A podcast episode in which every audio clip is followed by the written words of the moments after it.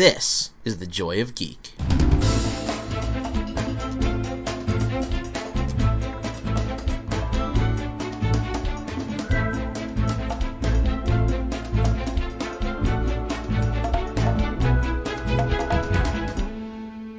Welcome to the Joy of Geek podcast. I am Rich Lepore, and I do have to do a little preface before this episode and let you know that the sound quality of our Best TV of 2017 episode is, well, not the best. So uh, you will have to bear with us a little bit. There's a lot of echo in both myself and Kevin's audio.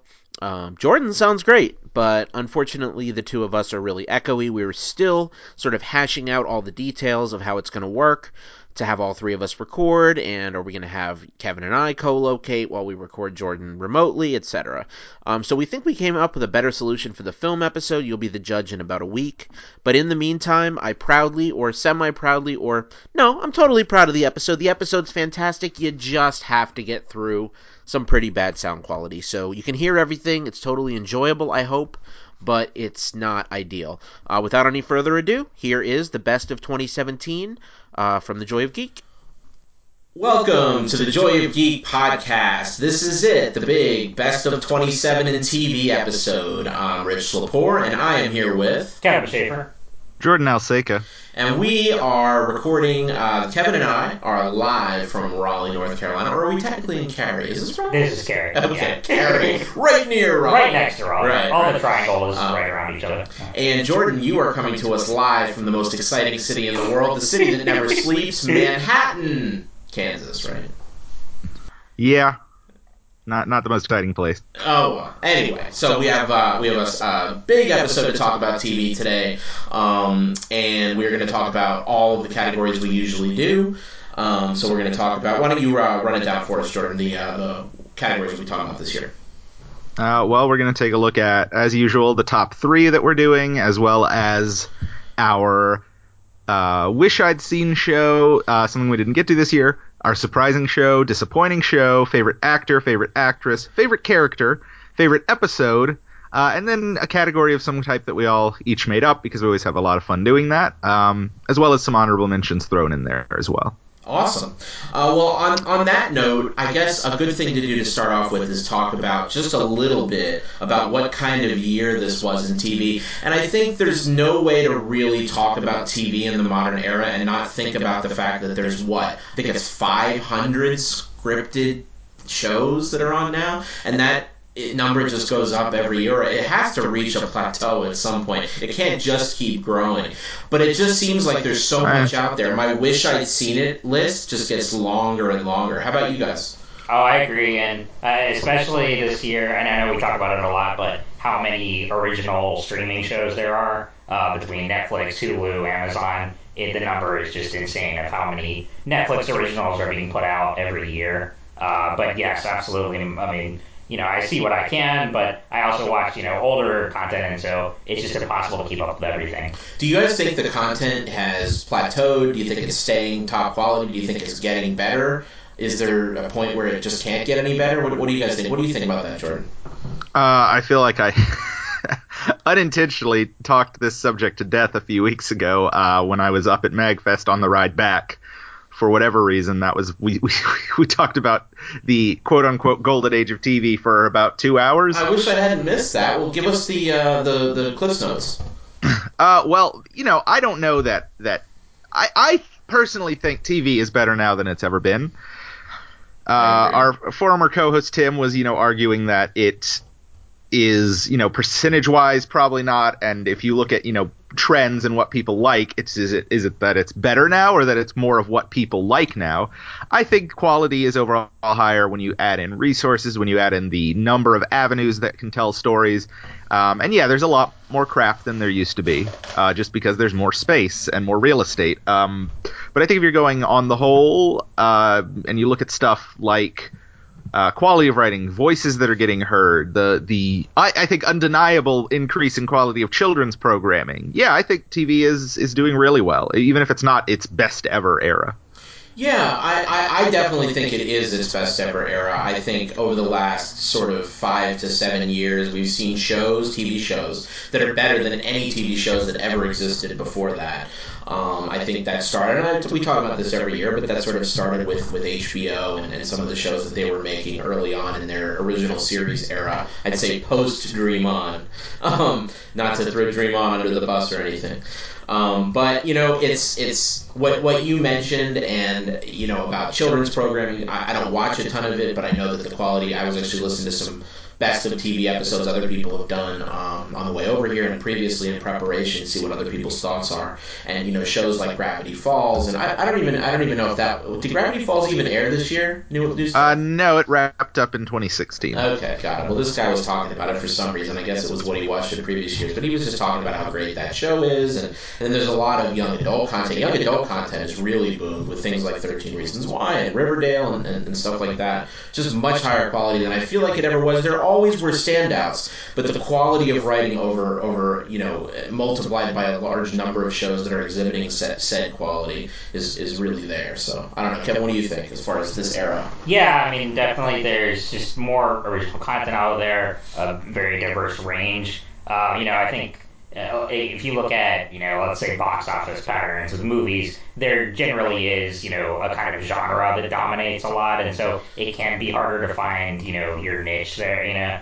um, with TV, there is so much out there that it's really hard not to find a show that is going to appeal to you and that um, is going to be the kind of genre you like, um, the kind of content and characters, and um, it's just exciting to see all the voices being heard and new creators coming about and um, you know, whether it's a mini series, an ongoing, uh, you know, a streaming original, and you know, there is still some uh, great network shows out there as well. Uh, it is definitely one of the most, you know, like I. Um, at times it can be overwhelming, but it's good to see how much content there is out there. Awesome. Well, on that note, let's uh, dive right into it. And uh, Jordan, why don't you start us off? And what is our first category?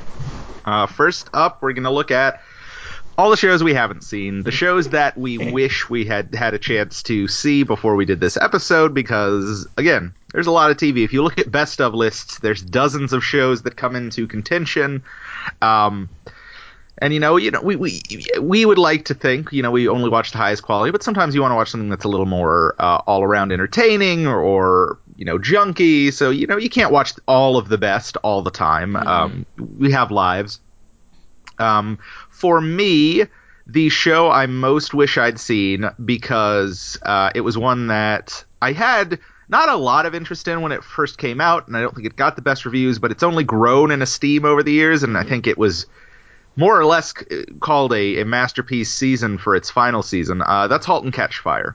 Mm. I have seen this show get more and more buzz as it's going gone on, and seen how much praise, uh, particularly the last two seasons, uh, got. This year it had its final season. It was on a number of best of lists I saw, and uh, I finally started it. So I, have started watching *Halt and Catch Fire*, and you know I've, I've heard the first season's not great, but I liked the pilot a lot, even if I couldn't stand some of the characters.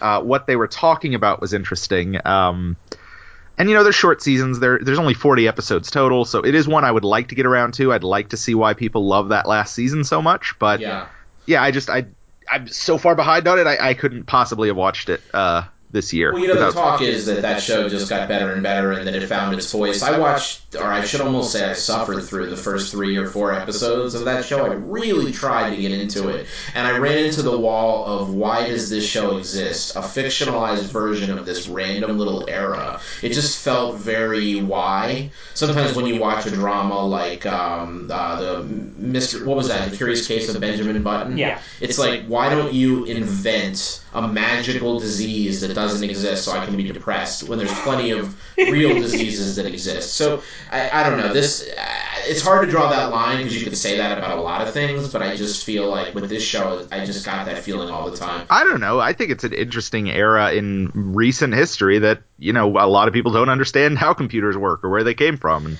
so I'm fascinated to see that, and I, I don't think I, making it into a prestige drama works. I, it, it, could have been a documentary about IBM or Tandy or whatever, but you know this is just a different approach to that story. My biggest problem is that Lee Pace's character is insufferably arrogant, and, and I want to just Well, I, I, hate that's the the point, right? Is Yes. like he's gonna get slapped back and like grow. That's I definitely the point, but I'm I'm already glad because I know the focus shifts. There's you know four lead characters.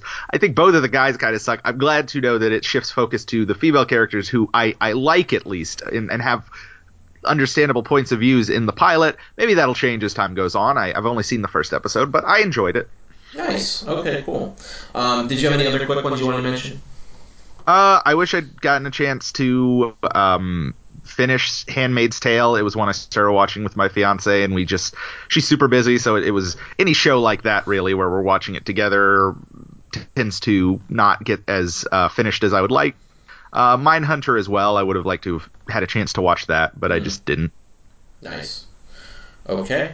Um, and that brings us to you, Kevin. What, Okay. what are your picks? Uh, Mindhunter is also on mine. I just haven't gotten around to it yet. I've heard amazing things both from you, from my caregiver, um, other friends. I do intend to get around to it. Um, one I've started actually this week because I didn't know it was on Netflix until recently, but um, and I knew it was a show I'd love, but I haven't got to season two yet. That's Ash vs. Evil Dead, uh, which is just fantastic all around. Um, and I know I'm gonna love it more. And but I just started it literally the other day. Um, it, but it's an easy binge watch. I mean, it's only the 30 minute episodes, um, 10 episodes per season. But as a huge fan of the original trilogy, it's perfectly in sync with that. It's got a ton of great one liners, and the action and everything is delightfully ridiculous. So definitely want to continue that. Um, let's see. American Vandal also haven't gotten to yet. Um, so there's always a lot. Um, and then just shows I'm behind on. But yeah, there's plenty. Awesome. Okay, cool. So for me, it is number one with a bullet is Top of the Lake China Girl.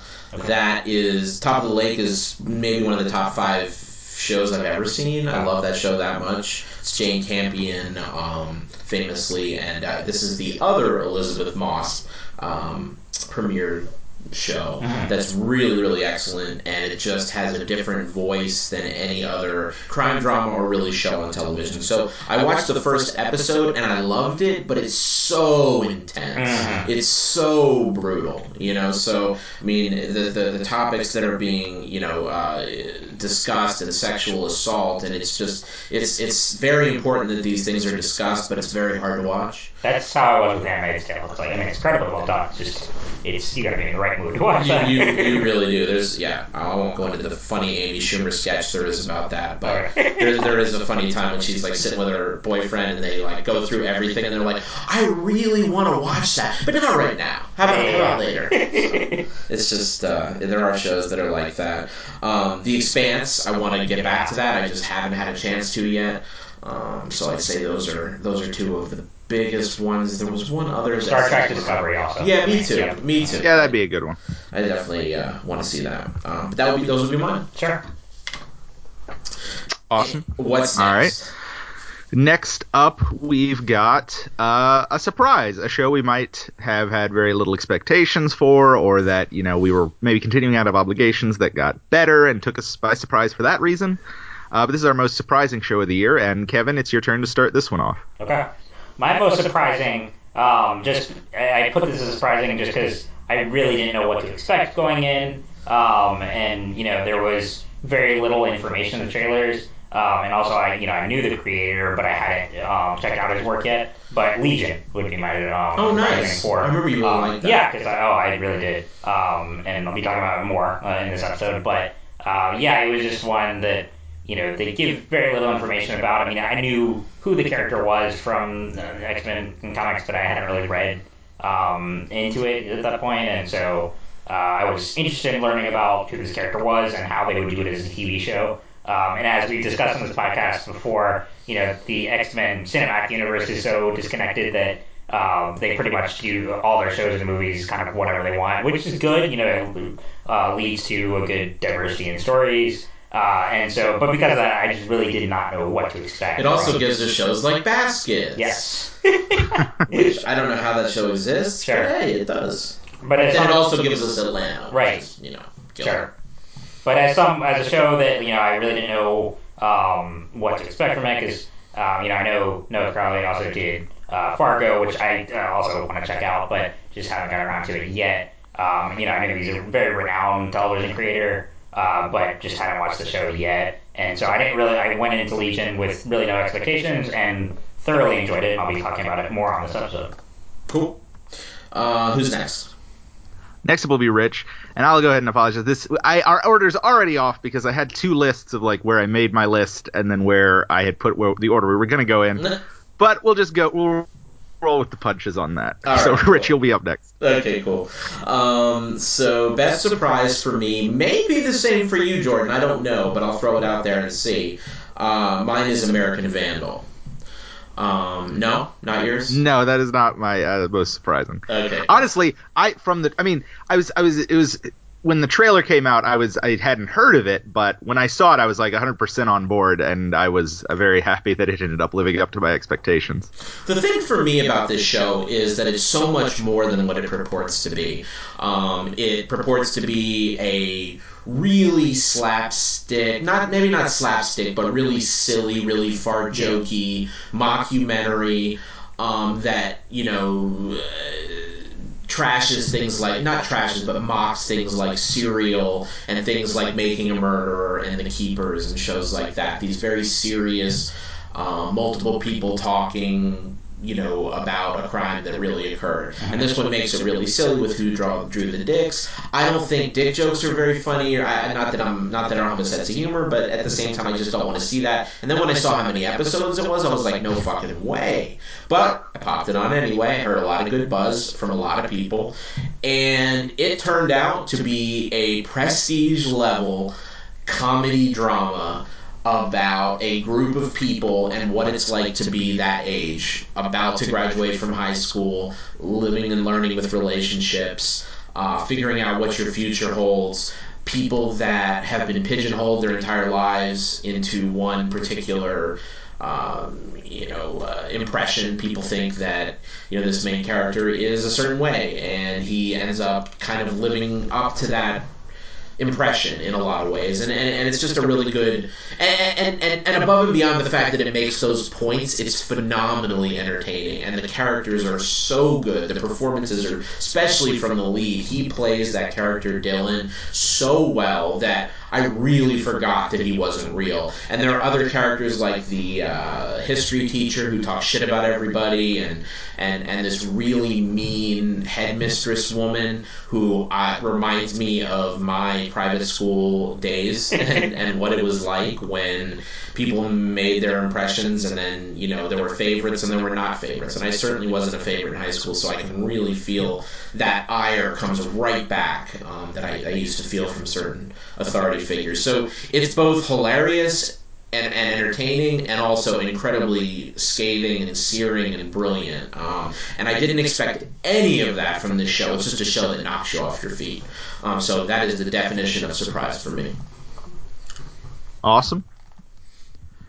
Uh, does that put it to me? I guess It does. Uh, all right, I went with a show that you know, um, if you look at networks or the, the big four of ABC, NBC, CBS, Fox, a lot of times you'll at pi- at pilot season, you'll see trailers for you know way more shows than they can air in the fall, and then they will air those shows in the spring. Usually the ones that they have less confidence in, or that they're just trying to burn off because they made them, and you know they ended up being like, oh, we shouldn't have done this, and so a lot of times around this time of year, in fact, January, February, March, you'll start seeing these shows that got 10 to 13 episode orders and they're just kind of burning off.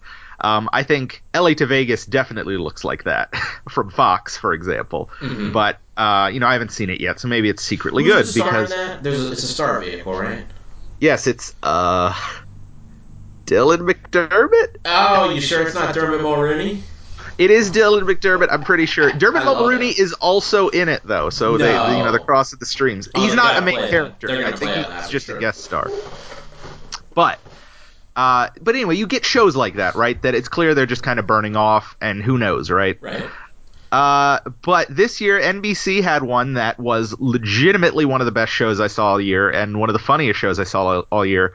Uh, and that is Trial and Error. I remember you talking about this. Yeah, yeah. Yeah, this show is just it's it's very silly, but it's super funny. It's about a uh, murder that takes place in a South Carolina town that is uh, John Lithgow plays the accused uh, of murdering his wife, and he's doing all these things to incriminate himself. He gets this big city lawyer to uh, come and defend him, and it ends up being like a junior associate at a firm. Um, but then when more evidence comes out, the people bankrolling him pull out, but he decides to stay and help him anyway. And the whole season, it's 13 episodes. It's all focused on the trial and the evidence that comes out along the way and the different twists and turns in the case. Um, but what really works is it's just super funny and very memorable. Um, I still. I saw it with with uh, Kelsey, and we still chant "murder board" at each other sometimes because that's just one of the funny scenes from the show. Where there's this great censoring bit that goes on, and it's one of those things. It's like the rake joke from The Simpsons, where it's funny and then it's not funny, and then it goes on so long it circles around to being funny again, and they nail the timing. It's just super entertaining. Um, it's got a lot of great performances from uh, a few established actors, some relative unknowns, and uh, it got renewed for a second season that's coming out this year. Yeah, it was a huge surprise, but it made us extremely happy. I'm super excited to see what the next case is, uh, and their goal is kind of like a lot of prestige television shows to get a uh, actor to play the big, you know, person on trial for one season, and then, you know, if they keep going, do a different trial each season, and allow them to maybe get a bigger comedic name to play those roles, which is pretty cool. Um, it's still on Hulu, from what I can tell. So if you haven't, it's it's a fun mystery show, um, and it it does a good job of building out and and having reveals along the way. And it's just super funny. So for me, the biggest surprise of the year, just because I had no reason to expect anything from it, we just sort of tried it on a whim, trial and error. I remember there was a time when I was asking you about this and, and, and wondering if it actually has like a, uh, a reveal and like was actually something that you can wonder about and it's like oh my god when it happens and I remember you telling me that's not the point but is it still part of it or is it really irrelevant is it, No, there is it a reveal. City? There is a reveal. They they establish it earlier on in the run, um, and it it works. nice okay all right cool I definitely have to check that out then uh, who's next Uh, That's it for that one. yeah, that's it for surprising. But that brings us to the other end of the coin. Uh, can't have surprising without disappointing. Uh, Um, don't do so- me. Don't do me first, even though I'm supposed to be first. If you could, if you could switch it around, because I'm still finalizing my decision here. As we're recording, all right, Kevin, why don't you take us away first on this one?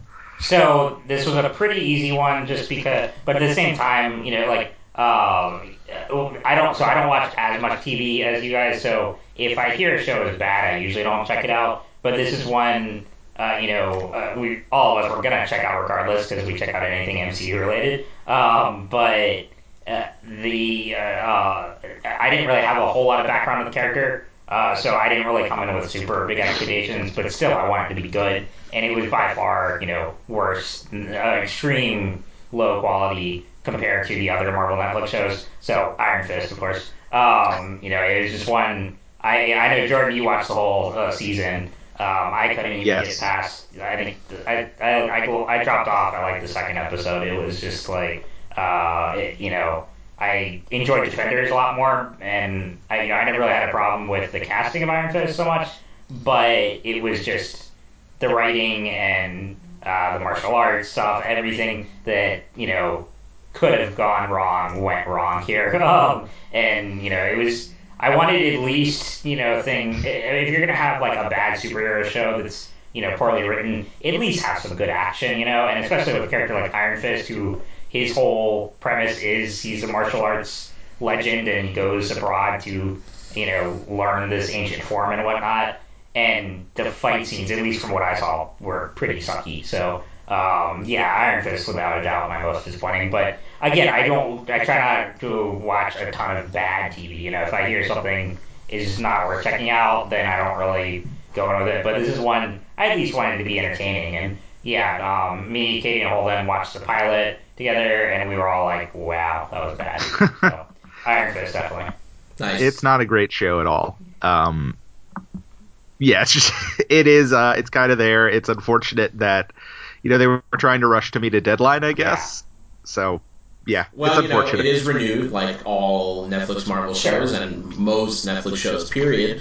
And, you know, the word is that things got a little better with Defenders for his character, and people have some hope that season two of Iron Fist might be better. I don't know. You think? I don't know. It's a new showrunner, but they don't have the greatest track record either. So Okay. I think it's like the writer of Elektra.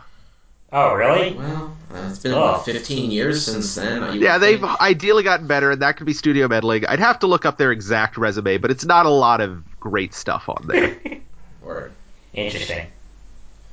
All right, uh, Rich, you ready? Or Yes, need I'm, no, I'm totally ready. I just had to make sure Alright. that, that it was the correct year. Um, so there are a couple that I would pick if I had had huge hopes for them. Um, one, um, hold on one second, I'm pulling up my thing here. Um, one of them was Gypsy, uh, that that Netflix show Gypsy. I've heard of Um, yeah, yeah, yeah, and it's it's just it's it's really cool premise. The premise is it's a psychologist, and she gets kind of bored of her life and starts diving into the lives of the people that she, you know, her, her patients. Um, and then through one of the patients, she meets this girlfriend of, of one of the patients, and um, she's, I think, the gyps, gypsy of the title. She's kind of like a wandering soul, had kind of a tough upbringing. She's that girl that everybody's obsessed with, but nobody can pin down. And it's a really cool premise, but as the series progressed, it just didn't. It, it didn't buy in on it. It was very t- titillation for the sake of titillation. It had a really good, um, uh, you know, production staff, and you know the director is is renowned, and um, it's the woman who. Um, Aaron Taylor's wife. Uh, Johnson. Yeah, wife. Yeah, Sam uh, Sam Taylor Johnson. yeah, yeah, yeah. It was her show, so it, it had a really good pedigree, um, but unfortunately, it just didn't live up. And it is one of the few Netflix shows that got canceled. But for me, the biggest disappointment is one that I actually sat all the way through, and that is a show called Liar. Um, I don't know if you guys have heard of. I don't even heard of it. Yeah. Yeah. Yeah, so this show is you'll like this, Jordan. It's Awan Grafud. Is that how you say it? Yeah, something like that. Fantastic. Yeah, Mr. Fantastic Mr. Forever. right? And Joanna Froggatt, uh, Froggatt from um, what's that show? The one in the house. I can't believe I can't remember it. Uh, the British show, period piece. Everybody raves about it. Abby, Downton Abbey. Downton Abbey. Think, man, what is wrong with me today? But anyway, um, this is a show that was a British show, and it played here on Sundance. And it is this he said, she said drama about a woman who goes out with this wonderful doctor, and he's just, everybody loves him. His former wife died. A little bit of a red flag, but he, you know, whatever. He's so eligible and handsome. His name is Owen Gruffin. His name is Andrew in this. Um, but anyway, he uh, and her go out on a date, and she wakes up the next day feeling like she's been roofied and date raped. Um, and at first, it's this really interesting exploration of that subject of whether someone's believed or not believed, and, and how bad that can be for people to not believe it because somebody has such a great reputation. But unfortunately, it just descends into genre trope after genre trope, and it just becomes a really muddy show. It's like the first three episodes were so brilliantly written and ambiguous and interesting, and the last three, it's like they brought in like a different writer. It's so dumb. It's almost like it flipped into a lifetime drama for the second half. Wow. Um, it, it got that bad. So it was actively disappointing throughout its run, which is a real accomplishment, I gotta say. Was that like a miniseries? Or, Yeah, okay. but it's coming back for season two. They threw a murder mystery into the end of it, and now it's going to be a second season. So I recommend if you want some really campy viewing, it's a little bit of fun. And uh, uh, something you always say, Jordan, um, Griffith definitely chews up the scenery in some of those later uh, episodes, as you can imagine. But um, as far as quality, yeah, it's a little weak. And that's my most disappointing. All right. I guess that brings it to me for disappointing. Yeah, right? yeah. Yeah. All right. Uh, so for me, this was a fairly easy category. There wasn't a lot I watched this year that I was disappointed in. If it was bad, you know, I'm I'm chained to watching anything MCU because I, I just enjoy like being in that universe, even Yeah, when yeah. it's kind of cruddy.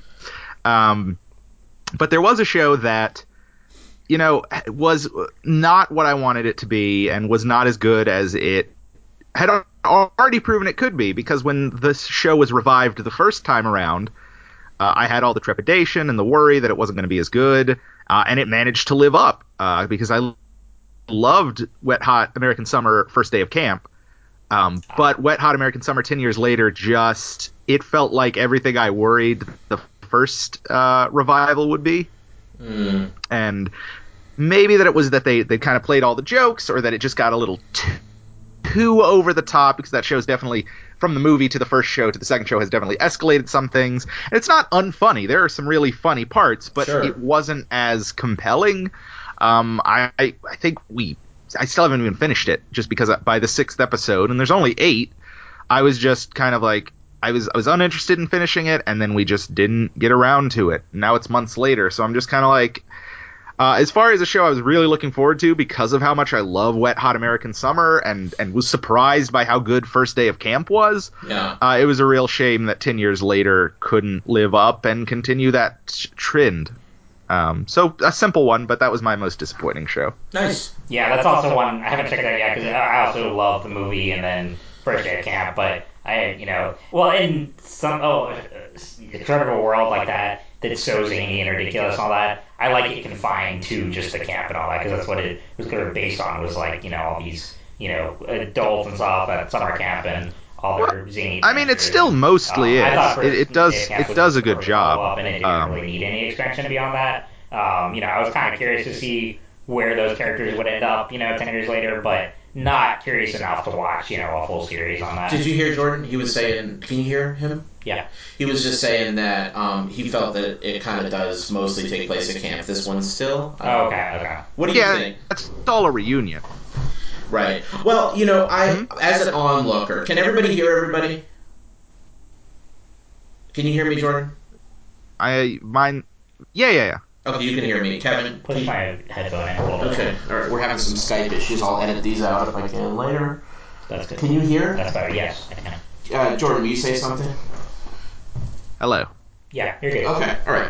Um, so anyway, as an onlooker to the uh, first day of camp and this this whole thing, it's very hard for me to understand the fandom. But I, I, I guess I can. It's campy and it's fun, and and uh, if you love that movie and then you come back to it, what's kind of interesting about this is it fulfills the promise of these actors. Or one of the one of the jokes, right, is Yeah. that they're obviously ten times older than they should be Right, right. to play these roles. Except Paul Rudd, who does not age, and so you can't tell the difference between him and any of the series. But Right, right. But in this case, um, it gives an excuse for that, right? Sort of. Ten years later. They're still way I older than they should be. Okay. All right. Well, anyway, it seems But- like, it seems like a good setup. Uh, No, I mean, and you know, some people love this season as much as, if not more than the other one. So it's, it, I think, a matter of taste, a matter of opinion. But I just, for me, it, it, uh, and it did a good. I don't know, it did a lot of things right, and there were new, characters they introduced that I wouldn't mind seeing more of. I just, on the whole, wasn't compelled by it in the same way.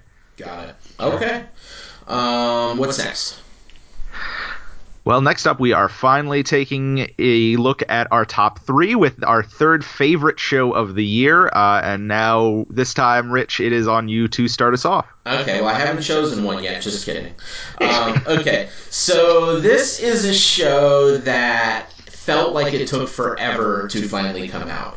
Um, the buzz about Mindhunter was so premature. It was Mindhunter's coming, Mindhunter's coming. I saw it in like the shows that have been greenlit and that are moving forward list like a year and a half ago. Then Netflix had like the trailer five months early and it was like coming later this year and it just felt like it never came and it never came. Well, when it finally did come, I was excited, but also a bit trepidatious because it it could easily be really boring, or it could easily really be like Silence of the Lambs retold.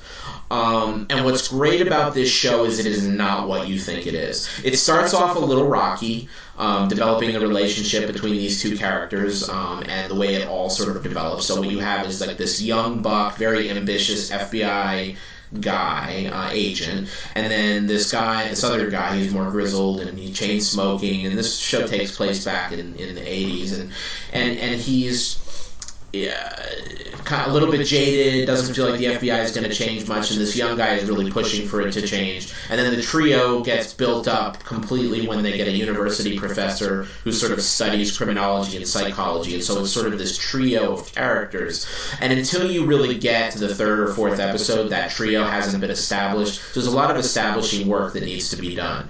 Um, but once that work is done, and once you get, especially to the last three episodes, this show hits masterpiece level. It is an absolute tour de force masterpiece show in those three episodes. And what really makes it excellent is the performance by Jonathan Groff. And what's really cool about it, it's so convincing about him being a rube and kind of not the greatest, most insightful guy to becoming this absolute genius on human behavior.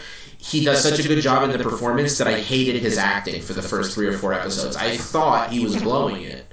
I was like, this is not convincing. He doesn't seem right. Something's off about his character. But as the character arc evolves, you realize that he was doing that very intentionally, and it and, and it actually works incredibly well. And the feeling that you have when you get to the end of that show is that you saw a complete evolution of this character in this brilliant way. But the other thing you have to realize about the show, for people who haven't seen it yet, it is not the show that you think it is. It is not a crime of the week show. It is not a serialized show about a crime that's being solved over 12 episodes at all. It is a biopic about the evolution of FBI profiling and serial killers and how the terminology was developed.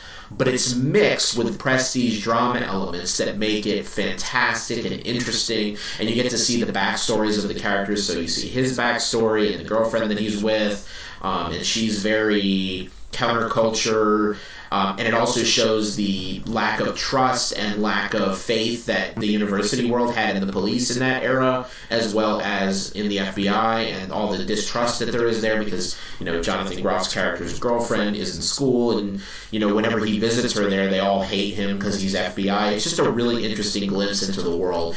Um, as a little as a little fast forward spoiler, I, I've watched the first episode of American Crime Story, uh, the assassination of Gianni Versace, and it, it's good for very much the same reasons. That show's fantastic so far, and it's a, a lot of that is it's showing you inside this. I can hear literally nothing at this point. It started fading. If you're, I apologies if I'm talking over you now, or if you can even hear me, but I can't hear a thing. Okay, all right. Well, we have. Oh wait, no, there you are. Okay, when did it cut out?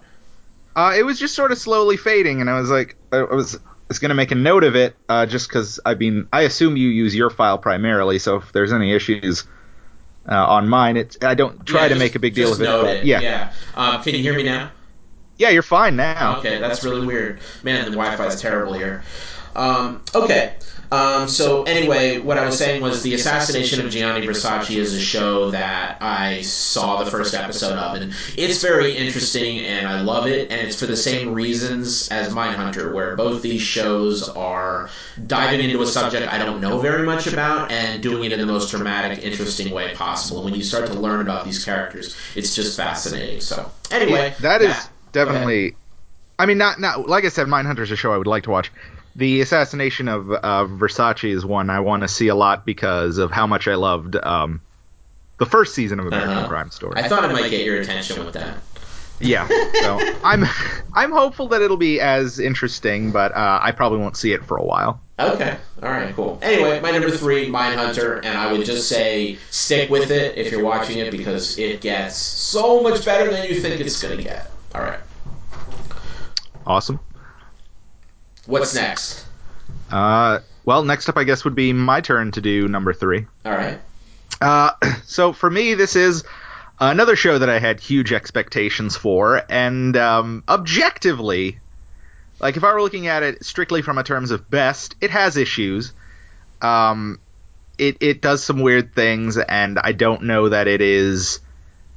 fl- It's definitely not flawless, but it does a great job of capturing what I, I loved about the source material. Um, even as it completely changes so many things about it. Uh, the spirit is there, and so for me, my number three show of the year is Runaways. Wow. Wow. nice. Nice surprise. All right. I I've been like from the from when they premiered the first three episodes through I think it was episode eight was the last episode of last year. I mean, the last two are out. I haven't had a chance to see the finale yet, just because of traveling and mm-hmm. being all going around while it while it airs. You want to sit down and really enjoy it, I assume. Yeah, yeah, and I've been watching it with someone, so that that added to that. But um, I really like this adaptation.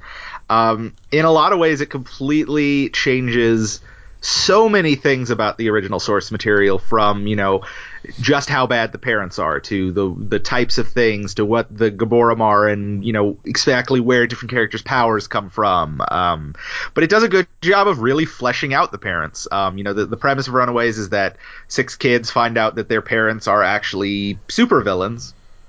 Um, and then in the show they're not full on supervillains, but they definitely have powers and they're doing bad things. Um, but the show goes a long way to fleshing out the parent roles because in the comic they're essentially just evil mustache twirling villains because there's there's 12 parents um, and six kids, so that's a lot of characters, and so obviously in the comics the kids get all of the focus. But uh, the show's done a good job of expanding the world and expanding the story and you know changing things up. Um, and it's just I love all ages or not all ages, uh, young adult television. Obviously, you know I've watched Degrassi and Riverdale and Pretty Little Liars and just all these shows that for whatever reason The Vampire hit. Diaries? Yeah, The Vampire Diaries. I haven't finished that. But Travesty. Travesty. I'll get to it eventually, all maybe. Right, right. Um but uh, you know, I love shows like that. I, I like shows dealing with teenagers and, and that sort of melodrama stuff. Uh, Runaways does a really good job of, of mixing the t- that with superhero dynamics. Uh, the storytelling is it's it's it's weirdly unique. I mean, I it's it's hard to put a finger on why, but it feels different than a lot of stuff on television. Um, and it really go, works hard to give the kids the right voices. You know, they cast young actors. Um, you know, the standard a little bit over teenage age. They're all, I think, around 25. 19 to 22 or so. Oh, okay. uh, yeah, I think the oldest one is about 25. Um, but then they also have an actual teenager playing the youngest member of the team. So it's got that authenticity to it. Um, it does a great job with the dinosaur puppet that looks fantastic. Wow. Um, and they keep all those things that you know were in the comic and and are very much you know there there are budget limitations. It's a Hulu show, um, and it was such a bizarre pick for it to go to Hulu. It is, but um, I like you that, know though. I like yeah, spreading it out a little bit and not overloading CW further. Or, or not CW, sorry, uh, one of the networks. Or ABC. ABC. But really, in fairness, I mean, give it another year and that app comes out. Who knows? Right, right. Maybe they'll just own Hulu and it'll all come there. Uh, uh, more conglomeration is not what we need. But anyway but yeah, Runaways is it's a strange show. I don't think it is for everyone, but the pilot is fantastic and is worth a look, and it does a really good job of establishing all these different storylines. And it can be a little rushed at times and a little muddled, and you know sometimes the sense of urgency for the kids isn't there because the you know the teenage issues will get in the way. But I just love watching the show. I'm very excited to see where it goes next. Um, How far does it get into the saga? Uh, it's basically it's essentially and this was the big complaint a lot of people had with it. It's essentially Preacher season one, where it's almost like a prequel to them actually running away. Really? Uh, yeah, like the first episode goes through the events of the first issue, but, but then, then it's about leave. them. They don't leave. They stay at home. They're trying to figure it all out. And you know, maybe that's more realistic. They do a good job of selling the conflict for a lot of the kids, but um, right. I believe by the end of the first season they finally run away. Uh, although I think a lot of the plot points from the rest of the first arc of the series do come up. So okay, you know, they're it's it's not, kind of a mix. They're just not estranged from the parents when the points come up. Yeah. Um, I haven't seen the finale yet, like I said, so I don't know what exactly they set up for next time around, but I'm really happy with how strong Runaways was for me, maybe even specifically, but uh, yeah, I love Runaways. That's my well, number three. Well, you're the hardest. I would say you're probably the hardest audience to please. You are the most dyed in the wool. I mean, it's one of the series, if not the series, that got you into comics, right? And, yeah. And so I think you'd be its harshest critic, or did you like genu- genuinely go into it saying to yourself, "I will not be harsh on this show. I'm going to enjoy it for what it is and take it at face value." No, if it had been bad, I would say it, but that's not what I mean. You know what I mean. I, going into it with, am I going to be critical and judgmental, or am I going to try to take it on its own terms? There are different ways we all approach shows. Sure, but yeah, I try not to be super fanboy about anything. I mean, if it's it's gonna it's a different medium, it's a different storytelling, and it gets a lot right in Right. terms of the general tone, and that was what was important to me. Cool. Um, and for that reason, I don't care that they changed certain things, and certain things had to change. They can't Molly can't be a mutant because they still don't own the rights to mutants quite yet. Right. But um, I I'm I'm overall just very happy with the show and what it does to uh, bring the story into a modern era, and hopefully. Uh, they'll they'll continue and it'll hel- let the Runaways finally come back and stay around for a while again Nice. as a team in comics. Yeah, yeah, yeah. Cool. All right. Um, is Kevin up for three? Yeah. Yeah, Yep. bring it to us. All right, so my number three pick is is also the same as my most surprising. Um, so Legion definitely in my top three. Nice. Um, so again, this is a show I didn't know what to expect going in, uh, but I think what draws me to it the most is for one the world building, and then also uh, Dan Stevens' performance, which is just stellar. Um, so just a little information on the show for those who haven't seen it. You know, from the comics, David Haller is Professor X's son, um, and so this is entirely his story. And it, unlike anything else in the X Men universe, this is extremely psychedelic, and um, you know he suffers from like schizophrenia and you know, and that's sort of the premise at the beginning. It's like you're you're watching the pilot and you're like, what is this? And you know, most of it takes place in a psychiatric hospital. Um, he has this friend there, played by Aubrey Plaza, um, who's very talkative and he's very introverted, and um, you Are you saying most of the pilot? the pilot, the pilot. Oh yeah, not the show. No, that's what I'm saying. about to say. Is the where it goes from there.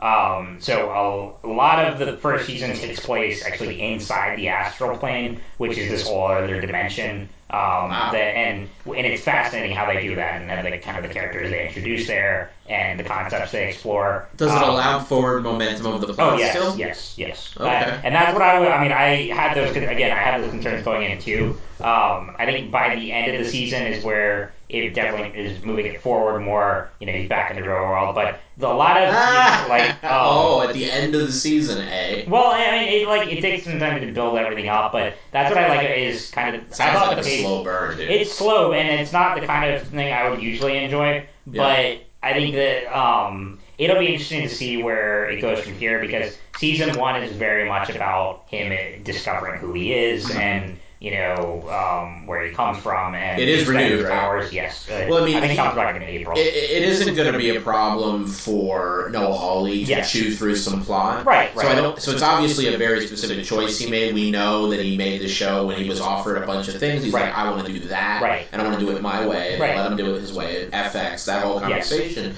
Um, but he from Fargo has demonstrated he can chew through some story. Yes. He can give you a plot-driven narrative that uh, you know illustrates its characters as it tells Mhm. its story. Right, right. So- And that's the thing. I like. I wouldn't have watched it if it was like just super slow and like you know, you know entire episodes like that. The pilot, you know, it does take place mostly in the hospital. Um, but again, it builds from there. You don't want David Um, Lynch presents Legion. no, no, uh, that's a little too much for me. But um, no, it very much like does a really good job like combining the psychedelic elements and um, this kind of folk, kind of like Mr. Robot kind of tone to it, with also you know superhero storytelling. Um, and I think, it, and it's something that's very hard to do, and I think the show pulls it off extremely well. Um, I also love all the supporting characters. Um, you know, I mentioned Aubrey Plaza um, as his friend. Um, also, you know, his love interest is very. I don't remember the actress' name off the top of my head, but she's fantastic.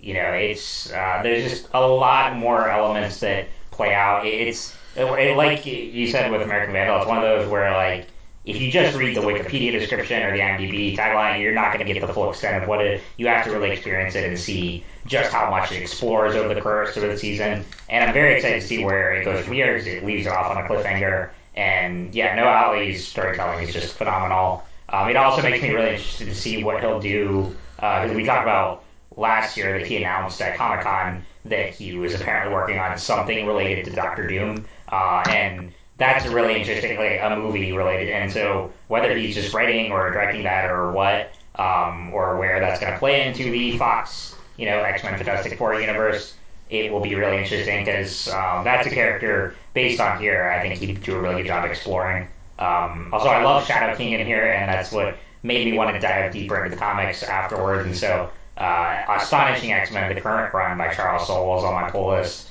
um, and that deals with that with the whole Professor X and Shadow King relationship really well too. Uh, so yeah, Legion just if you know, whereas Jordan came in, you know, with Runaways being one of his favorite comics of all time. This is one I had not read the source material before, but it's now intrigued me too, and um, I really love this part of the X Men universe, and I'm excited to see where the show will go from here. It's kind of the ultimate thing you could ask for from yes. a comic book based show is to make you interested in the source material, Absolutely. but also understand that it's its own thing. Yes. Cool. Very, very cool. Where are we going from here, Jordan? All right, next up, we're going to get a little more hyper specific for, for our big categories. Um, that would be first up, we're going to look at our favorite characters of 2017. Um, and this will be on me to start. Wait, wait, wait, wait. What did we run through so far? Can you give me that? Because my list got messed up. What have We've we got done? Wish I'd Seen, Surprising, Disappointing, and number three. Okay, got it. Cool. Yeah. Um, I tried to just basically switch what we were gonna start with with where what we actually started with. No problem. All right. Uh, but for this one, for favorite character, uh, th- this one was pretty easy. I went with Jason Mendoza, played by Manny Jacinto on The Good Place. Okay. Uh, the Good Place is just an absolutely thoroughly entertaining show. It's hard to pick a favorite character but uh, Jason is one of the best played idiots on television. Uh huh. um, he's he's just every word out of his mouth is so stupid, but it, it there's a logic to it. It makes sense. It's not like uh, you know dumb for dumb's sake, mm-hmm. and they the jokes manage to hit almost every time. Uh, you know, I this this is the smallest spoilers, and it still feels bad to spoil even four episodes in uh, to this show because you should check it out. But at this point, there's so many reveals, it's not as big a deal. Yeah, just the, um, just the fourth episode of season one, right? Yeah, and you know, skip ahead a little if you don't want to hear this. But you know, he starts out as a what seems to be a monk who has taken a vow of silence. I've been um, watching this a little bit, by the way. Yeah, and so he find you know Eleanor eventually finds out. Oh, she's not the only one that's in the good place by mistake. There's also this guy who is a uh, failed DJ from Jacksonville, Florida. Right. And you know he's been kind of playing along since he got there uh, by pretending to be this monk, but he's actually a complete idiot who's just this big goofball, but also has a heart of gold. Uh, he has some really dumb beliefs, but he ultimately seems to have his head in the right heart in the right place. Mm-hmm. Um, not always. Sometimes he is just a scumbag, but you know he's getting better. Right. Uh, but it's he's he's just hugely entertaining. I mean, even as recently as as last night, I was watching the new episode, and it was like, God, he's always just on and funny, and provides some of the show's biggest laughs. And that's saying something because it's a hugely talented cast of very funny people. I mean, all six of the main leads get great laughs on a regular basis. Um, but just in terms of, I love a funny character. I like a character that is uh, maybe extremely flawed, but does seem to care about the people around him to some extent. Uh, there is there are a few characters that are just flat out as entertaining as Jason Mendoza on The Good Place. Nice. Uh, Kevin, what you got? Cool. And yeah, Good Place is still on my list of things to check out. I, yeah, always. But I, I mean, I've been enjoying it. I've seen the first four and a half sure, episodes, and sure. it's really good. Cool. Uh, but as far as favorite character, I went with Kenneth on Speechless. Um, so Speechless is one I've talked about many times before, um, and Kenneth has always been a fan favorite um, among many. But uh, uh, in season two, they've done a lot more with his character and uh, kind of dived more into his backstory, and he's just you know not just a goofball, but um, just you know extremely fun to be around, and I like learning more about him and um, just some of his best moments from the season so far. Uh, there was a Halloween episode where he dressed up as different versions of Michael Jackson, um, and it was just fantastic. Um, but Cedric Yarbrough plays him. Uh, and oh, and then there was an episode where they bring in his dad, who's played by Keith David, um, and their interactions were just fantastic. So um, yeah, just as someone who's you know, he's JJ's caregiver in the show, and I just imagine what it would be like if I had like an aide like him at that age, you know. Um, and it would just, you know, I can imagine I'd get to do plenty of zany adventures like they do. But yeah, as far as the one who just, you know, lights up the show every week and brings such charisma and humor and energy to it, um, yeah, definitely Kenneth. He's a great character. Um, just just because I've been I caught up on Speechless last Sure. night. Uh, because I'll I'll usually wait a few weeks and let a couple episodes build up. Sure. Um, yeah, he's always entertaining. Um, I, s- I think that show does a lot right. I still, I mean, I, I wish I wish I liked it more. I do think it is a little problematic at times with some of its depictions of uh, what's the word? Young male characters, but Yeah. Kenneth's always great. He's very entertaining.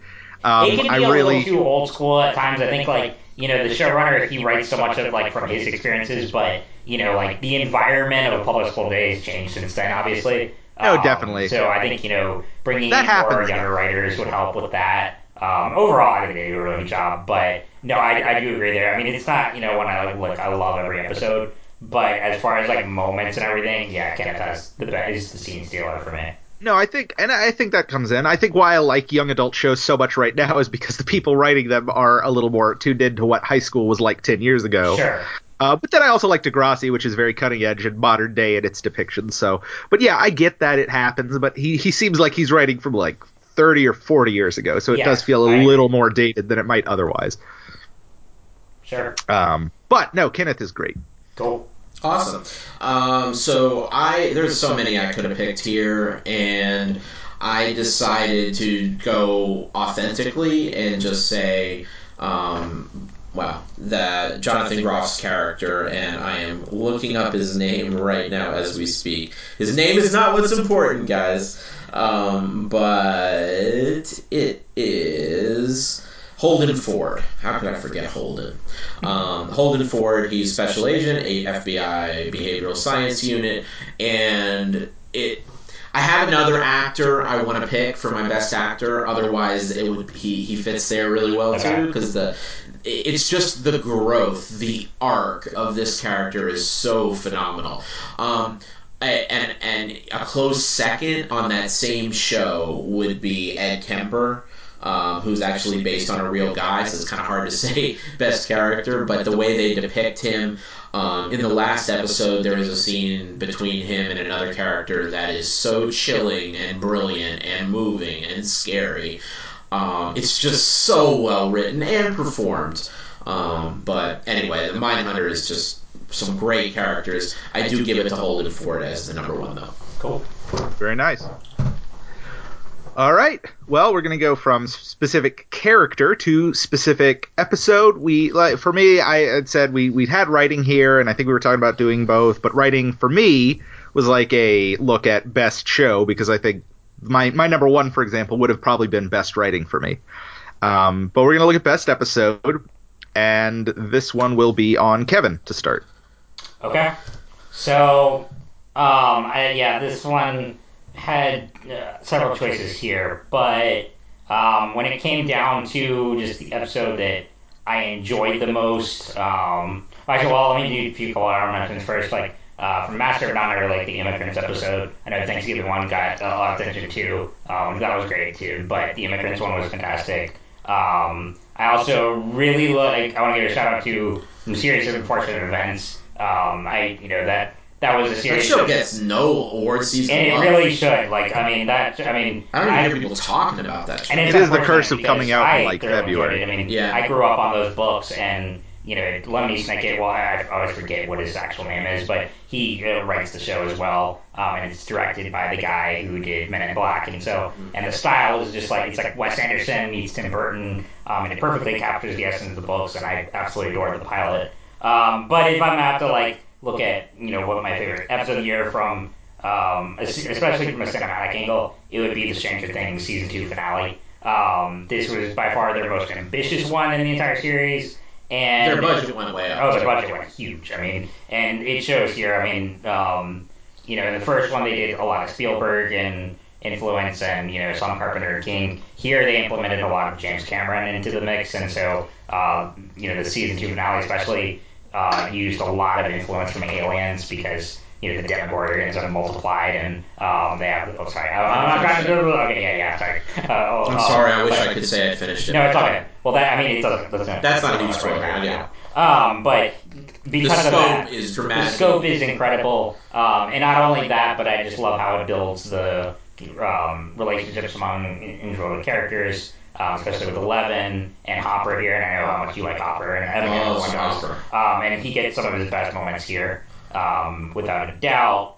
It was just a perfect culmination of everything that had been built up to that point. And there's also, in addition to this, you know, huge epic battle at the end, and um, all, and there's even some exorcist stuff going on, which I won't, you know, dive into that for spoiler. So, but uh, all of this plays out, and it's incredibly cinematic, and the scope is incredible. And then at the end, it goes to this more touching, sentimental way to cap off the season, which was a perfect way to kind of, um, and especially because the show is not going to return until um, two years, uh, so in 2019. right? Yeah. Do you know why? Um, I, I don't know if they want to wait a little while for the characters to grow up some so that they can um, Oh, jump into that. forward. Right. Uh, or I don't know if that's the reason or if it was just because of the budget and stuff and they need time to film it. Um, either way, I, I, also, those directors are probably blowing up. And Yes. what happens is Yes. they get a bunch of projects. Yep. It's the reason Sherlock comes out so rarely. Yeah. When that show first came out, Cumberbatch and Martin Freeman were like just dudes from England who made shows. Right. Now they're superstars, especially Cumberbatch, so it takes two, three years. Yeah. And so Stranger Things, I mean, also Hopper, I don't know what his status is at the end of he's season two. Hellboy now. But he's Hellboy. Yeah, and yeah. then not to mention, you know, those directors have blown the fuck Sure. out now. So Sure. they've probably got all kinds of uh, stuff they can do. Same thing with uh, Donald Glover. Now that he's so famous, he already was, but you know Even he is right, right. You know he gets to be in Solo in a Star Wars movie. And so FX gave him a year off from Atlanta, Sure. although it is coming back, I think in April, March Sure. or April. But because of the, it's not coming back until 2019. I kind of would like to see that them as a little bit older because um, the season two finale does a really good job, kind of like closing off like um, This their, portion this of the of their story. lives. This portion of the story, this portion of their lives is like you know young kids and all that. Uh, by the time you know um, That's good, I'm season glad- three rolls around, the little kids will be like high school age. I'm glad they gave, they allowed it to uh, have some closure, Yes, as opposed to just saying this show is a smash hit. Right. Give me ten seasons. I mean, there's see still a everything. tease at the end Sure. for what's gonna happen, but um, but there's also nice closure as well. Good. Um, but yeah, I'll be talking about Stranger Things, of course, more too. But um, but yeah, that would be my favorite episode was season two finale. Hey, at least next year we won't have to hear about Stranger Things. you get a break. All right, cool. Am I next? Uh, no, it'll be on me next. All right. All right. Um, for me, this is a category I really was happy about because uh, so many things I watch um, I really like, but don't necessarily do a lot different episode to episode. Uh, and this let me focus in on a char- on a, a show that I really love, but that didn't quite make my list this year.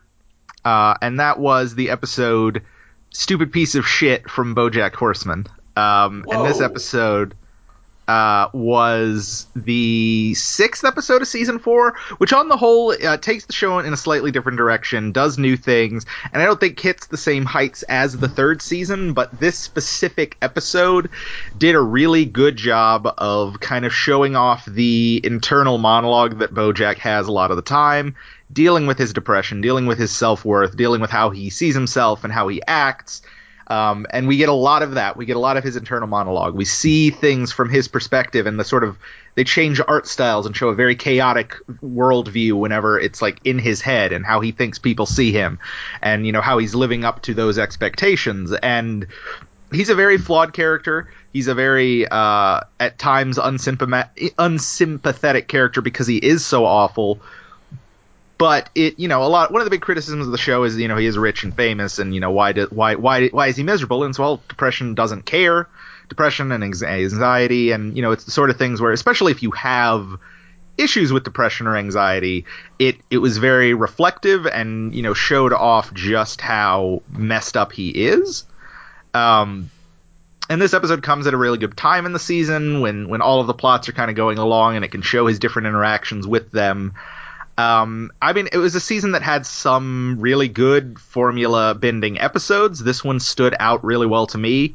Um, again, I don't think this season was the the best of the show, but I think season three of BoJack is you know one of the best seasons of television ever. So it would have been hard to live up.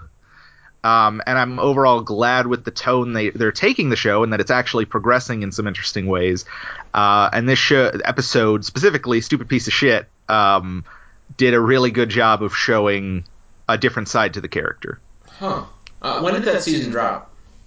I want to say September. Because I didn't hear much about it this this time around. I don't know why. I think it was either August or September. You heard a lot about it from Kev? Uh, just from friends and stuff. Like, yeah, like, Okay. I, I, I do want to watch it eventually, but I've been encouraged to. But between Jordan and other friends on social media, I've, I've heard a fair Okay, cool. It's still a show where the first six episodes, I think, watch better on rewatch, but you know, it, it does take a little bit to get to the show being the show it is, Mhm. um, which is always the disclaimer I give. So you know, after about, although I enjoyed it from the from the word go, but it definitely got good, real good by the end of the first season. Um, but yeah, this episode was fantastic. Uh, I really enjoyed it. Cool. Alrighty. Well, um, my pick for best episode is this is the only time for me that I'll be honoring this show. Partly because I haven't finished the season, and in large part that's because it came out on December 29th. Um, and that is Black Mirror. Um, Gotcha. So they got just in there, so they can be considered a 2017 show. It's one of the good, re- one of the reasons it's good that we do our best of lists uh, in January because stuff does come up right until the end, especially this day, Yep. this day and age. Um, but I made a mistake when I started Black Mirror, and I skipped over the first episode of season four. And the reason I did that is because it didn't seem like a Black Mirror episode. It was going to be the weird one. It was the one that when you see the trailer, this is the one that takes place on, you know, the, the Star Trek episode. Yeah, yeah. Takes place on the Enterprise, and it's like this is going to be a weird, out there, non-Black Mirror-y kind of pushing what Black Mirror is. So I skipped over that one, and I went to this second one, um, which is a coming-of-age story about hyper monitoring um, Um, on the part of parents, monitoring their kids, injecting a little thing in their head that means that they can watch through their kids' eyes as they grow up through adolescence, and how horrible of an idea that would be. So this idea of surveillance and parenting, and also growing up, and you know, drug abuse is in there a little bit. And needless to say, it's fucking bleak. And not only that, but it doesn't have a whole lot of redeeming aspects. I'm very hit or miss with Black Mirror. It's one of my favorite series of all time. At least top 10 or 15 ever. However, there are some episodes that I straight up just don't even like. Yeah. Um, It's an anthology, you, you know that's going to happen. Exactly, exactly. Now, uh, what I shouldn't have done is skip over episode one. It was very clearly the first episode for very good reason. So even though they're separate, there's six of them, there is some thought that goes into what order to put them in, so that they kind of you have a roller coaster ride of uh, you know tones and genres and ideas. And this was certainly the one that should have been first. It's called USS Callister. It is the Star Trek fanboy episode, and it's a fucking masterpiece. It is amazing, and it is not again what I thought or what you might think. Uh, I'd say it's an hour and a little bit, and I'd say about 20 minutes takes place on the starship. The no, maybe 40 minutes, but it's very much grounded in the real world. This is not about that starship. It's about real characters in the real world, and it relates. And you find that out in four minutes. Not a spoiler. But this episode, it's about MMOs. Um, and what it would be like if real people could be in an MMO, and what about and, and artificial consciousness and concepts of like that. Um, it stars the mother from How I Met Your Mother. What is her name? You know, Jordan. Jordan, you there? Uh, now it's gotten fuzzy again. Oh, okay. What is the mother's name from How I Met Your Mother? Cristin Milioti. Yeah, so it stars her as sort of the protagonist, and then the guy from Fargo and season two, and also Breaking Bad, who plays Todd. What's that dude's name? Do you know? I don't know the name, but I know. All right, that guy. Yeah. Uh, he's really good, and he plays the villain Yeah. of this piece. Um, he is a game developer, and he's developing an MMO, and he uses that MMO to live out his fantasies. Um, it is so interesting. It is so well written. It is so surprising. It's got humor. It's got terror. It's got really cool ideas. It's everything a Black Mirror episode should be and more. And some of the performances are just magnificent. Um, and you will never, if you thought you hated the guy who plays Todd in Breaking Bad, you, you may be in for a surprise. He may surpass that role with wow. how horrendous he is in this. Wow. Um, but great acting. So that's my pick. And yeah, guys where does that bring completely us? gone again. I'm sorry. Okay, all right. Well, um, we can hear Man, you. but like as soon as I talk, you guys get better. So it's like, is it just that I'm not talking? I don't know. I don't know. But anyway, it's cool. Go ahead. You're up. Oh, I'm up. Well, Uh, you're sorry up about too. that. Well, no, I just finished the USS Callister talking about it. Um, Yeah, yeah. You guys need to watch more Black Mirror. I don't know why you don't, but I will. I it's I I don't know. Every episode is it's like a movie, so it's like a commitment. And I you know I'm weird about watching movies. yeah, yeah, I, I, I am kind of too. All right, so uh, we all talked about our favorite episode, right? Mhm. So next up, what's the next category, Jordan? Next up is going to be our number two show of the year. Uh, Oh, and wow, this one will be on me to start off. Uh, well, it's gotten mentioned before, so I'll just go out and say, uh, for me, my favorite, second favorite show of the year was American Vandal. Um, I absolutely loved this show from beginning to end. Uh, the, the the trailer was something that was a complete surprise. I remember seeing the trailer because uh, it was sent to me and I was watching it. And at first, I honest to God couldn't tell if it was a parody or not. Um, and eventually, it became more clear. But that was the best thing about it is how seriously it took itself. Um, it it wasn't.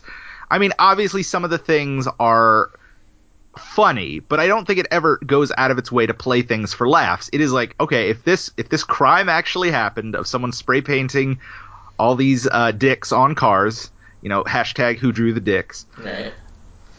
It was, you know, there were inherently funny things about it, but the characters always took it seriously in their recreations of the spraying, in the Uh-huh. 3D modeling of a hand job that takes place at a summer camp. um, it was able to just like they play it dead. The, like I, I think you know obviously the the main accused guy uh, who I think is played by Jimmy Tatro deserves a lot of credit. But I think the the two lead investigating kids do a really good job of playing so straight and so serious and so invested in, uh, or at least on the terms of the head investigator. His friend is taking it a little more as a joke, and he he's kind of their comic relief a little bit, which is weird to say there's comic relief at a show that is uh, what it is. I mean, it is a, a parody or a satire of these types of true crime shows but they both do a great job throughout. They really anchor it. It makes me confident in the second season moving away from that crime into a different crime that they're still investigating.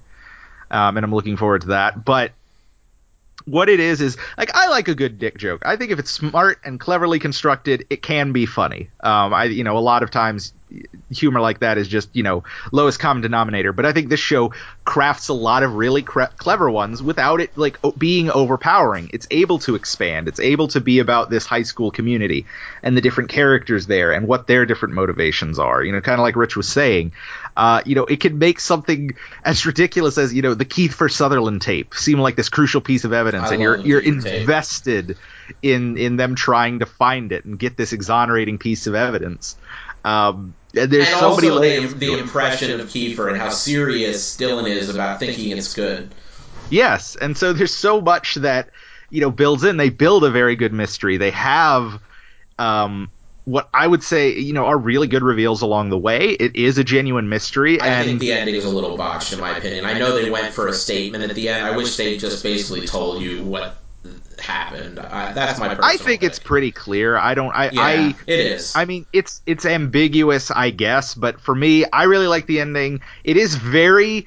It's a surprisingly dark and depressing Yeah, ending really for a, dick- a show about you know drawing dicks, but um, I I liked it, um, even though it left me it left me very sad in some yeah, ways. that's the thing. It's like I, on one hand, I res- appreciate and respect what it does and, and, and how it tries to really double down on the theme of uh, not judging a book by its cover and making assumptions, and it really doubles down on that and emphasizes that nicely. On the flip side, it's not as enjoyable as it could have been.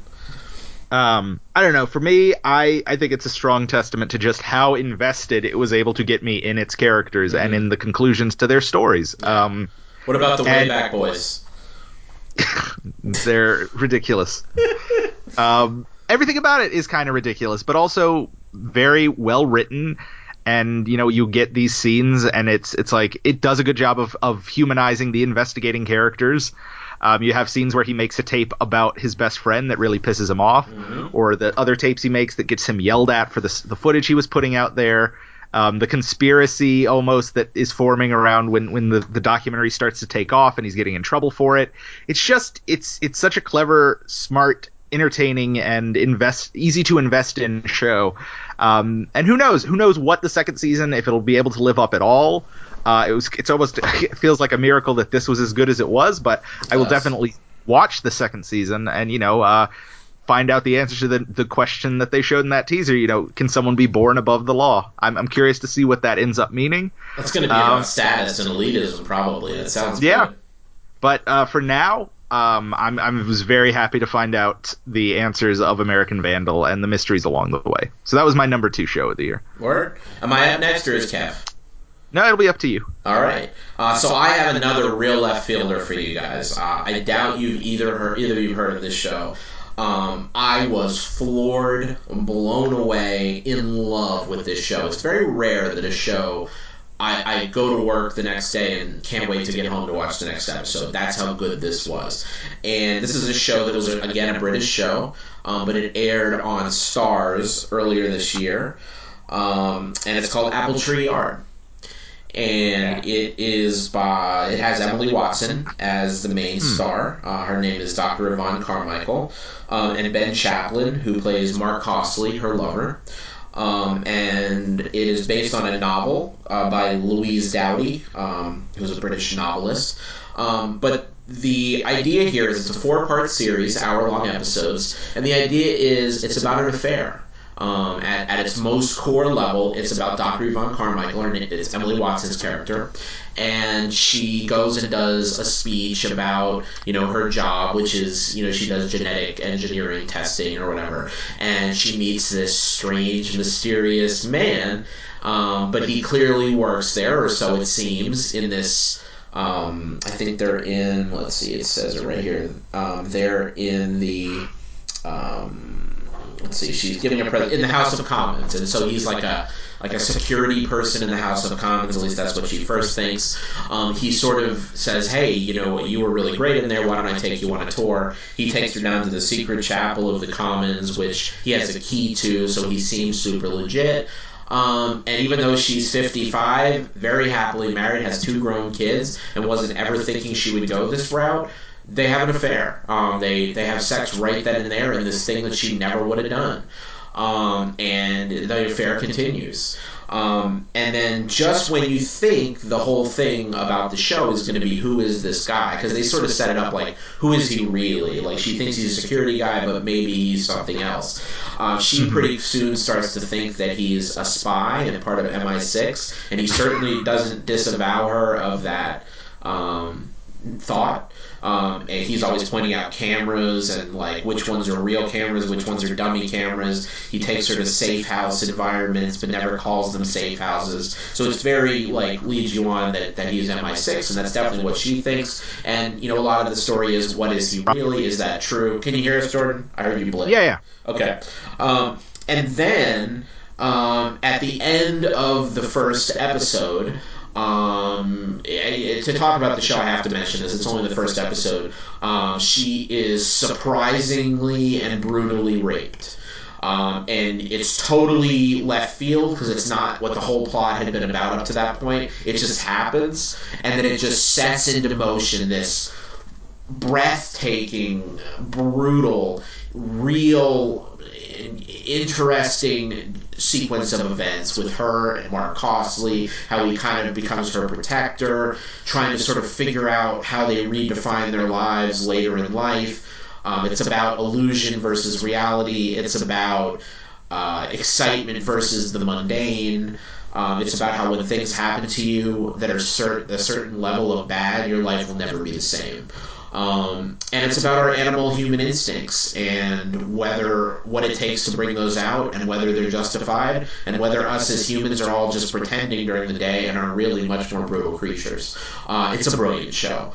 Um, and right up till the end, it's brilliant. The character performances are, I mean, you can imagine it's Emily Watson and this guy Ben Chaplin is brilliant too. Um, it's an absolute masterpiece of character and of of storytelling and of misleads and misdirections and some uh, it's just it's great. Um, so I would say it's only a four hour investment of your time. If you have not seen this which almost nobody has uh, you should, I don't think it's on too many lists no no no no oh yeah I can't even see yeah. It's great. Um, anyway Apple Tree Yard my number two. And where does that take us? Uh, next up, we're gonna be the only person who hasn't done their number two is Kevin, yep, right? right cool. So, uh, Kevin, it's on you. Okay. So my number two pick is also a miniseries um, that aired on Netflix toward the end of the year. I know what it is. It's a western um, called Godless, and this is oh, from, okay. created by every episode. It's seven episodes. Every episode was written and directed by Scott Frank, who is the co-writer of Logan and Minority Report. Um, it is what you know. I I have a fair background with westerns. I've seen you know a lot of Clint Eastwoods and um, a lot of the classics and stuff, so I like the genre a lot. But this show is so much more than that. It takes the genre and really explores it. It subverts it. Um, it is a mastery in filmmaking and cinematography. Um, the sets and just the exterior. I mean, any western you watch, you're gonna see a lot of exterior shots of you know the mountains and all this stuff, and usually that gets really boring. But here, it's so well done and it's so crisp, and um, and that's the thing is, I I don't know if Scott Frank has directed much before this, but um, regardless, he should be from here on because he proved himself as not only um, a great screenwriter of dialogue and characters, but an amazing filmmaker. Um, so basically, what the show is, Jeff Daniels plays an outlaw named Frank Griffin, who is hunting down a rogue member of his gang named Roy Goode, and he's hunting him across the Midwest. And um, Roy winds up in this town that's mysteriously occupied by all women because there was a mining accident there They killed off like, most of the men. And so um, it's a small town, and um, you know, Excuse me. Uh, Frank is hunting him across, and um, they of course eventually collide at the end. But there's so much more going on prior to that um, with you know the stories of the women there, of Roy, uh, Frank. Um, Jeff Daniels plays just a brutal villain and is um, gives an iconic performance here. He's on my contender for best actor. I just, um, but I had to give it to someone else here. But um, without a doubt, one of his best performances. Um, he's the only like super big name in it. Uh, the guy who plays Roy is from. He was. I've seen him in the movie Unbreakable a few years ago. Um, so not you know a huge name or anything. But yeah, it's just. I mean, and again, it's not huge investment of time. I mean, each episode is uh, I think the last episode was an hour and a half. The other rest like an hour. But it is just a mastery from everything from writing, directing, cinematography, acting. Uh, it plays a, as both an ensemble piece, and you know the um, there are nice surprises along the way. It's a really great exploration of the genre. There's a lot and, of horse wrangling. Oh yeah, yeah. yeah. Is there a 20 minute horse wrangling? scene? yes, there is. Yeah. Who does it? Is it the main character? It's Roy, and he's training because he meets this woman back at the end, um, and her son, and so yeah, he's training him to do that. Cool. But um, but oh, it's just it's the perfect point of view. You know, like I mean, even if you don't like westerns that much, I think there's something to enjoy about it. Um, but yeah, it was just uh, that, like I watched that in a few days, I think. Wow. Um, so it was, Yeah, you told me you were enjoying a new show Yes. on Netflix, and Yep. like I guess like Yeah, yeah, yeah, things yeah. first, and then I was like, it came out like right after Punisher. I was like, wait a minute, is it a western? And Kevin was like, it might be. Maybe, yeah. I was trying to, yeah, because I, didn't- I hadn't talked about it on the podcast yet, because I watched it, you know, well, it came out for the end of the year. Um, but yeah, Godless. Cool. Number two. Yeah, it's one I'd like to check out at some point myself. Uh, again, I, I I like a good western, so it's definitely up my alley. I just haven't had a chance because it did come out pretty late in the year. It did, no, it was at the tail end. Um, cool. Is that's everyone for number two, right? Mhm. All right, then that moves us to. So this is a category we do every uh, different show that we do, just because it's it's a fun one where we just kind of off the cuff. Uh, for the other hosts, if they can even come up with one, we make up a category, uh, whether it's to honor a show that we uh, didn't get a chance to fit somewhere else, or it's just a category that we really like, and you know, it's not something that we're super into, but it's something we wanted to mention. And so this is our made up category. We're each going to do uh, our own, and then after after one of us goes, the other two can have a chance to kind of quickly chime in with one of their own if they have one. Uh, Rich, this will be on you to start off with your made up category. All right. Um, so I had one, and yeah, I'm just gonna I'm just gonna go with the one that I had. So this is called "Show That's Clearly Amazing, but I May Not Watch," um, and the award goes to The Deuce. Um, I've seen the first episode and it was brilliant. It was riveting. It was shocking. It was horrifying. And the last thing I feel like doing is watching episode two. um, it is a show that in its earlier stages is really about pimps um, and the pimp lifestyle, um, and then also um, these two twin brothers that are sort of there, and you know, and the backdrop is this this very sort of seedy. I think it's New York. Is the Deuce in New York? I'm trying to remember. I believe it is. Yeah, I think it's New York City. Yeah, um, but it's basically like there's two sides to the story. Um, there is the twin brother side. He's like a bar. One is a bartender. The other one is a gambler, a degenerate gambler. The two of them love each other, but at the same time, like they they're at odds because one is responsible and one isn't. And then on the other side, you see Maggie Gyllen, Gyllenhaal, and uh, she's a, a prostitute, but one who is doing it as maturely as you can do it, and that is sort of demonstrated against these other women who are much more fly by night, just kind of trying to struggle to stay alive. She's saving up. She wants to provide a better life for her kid.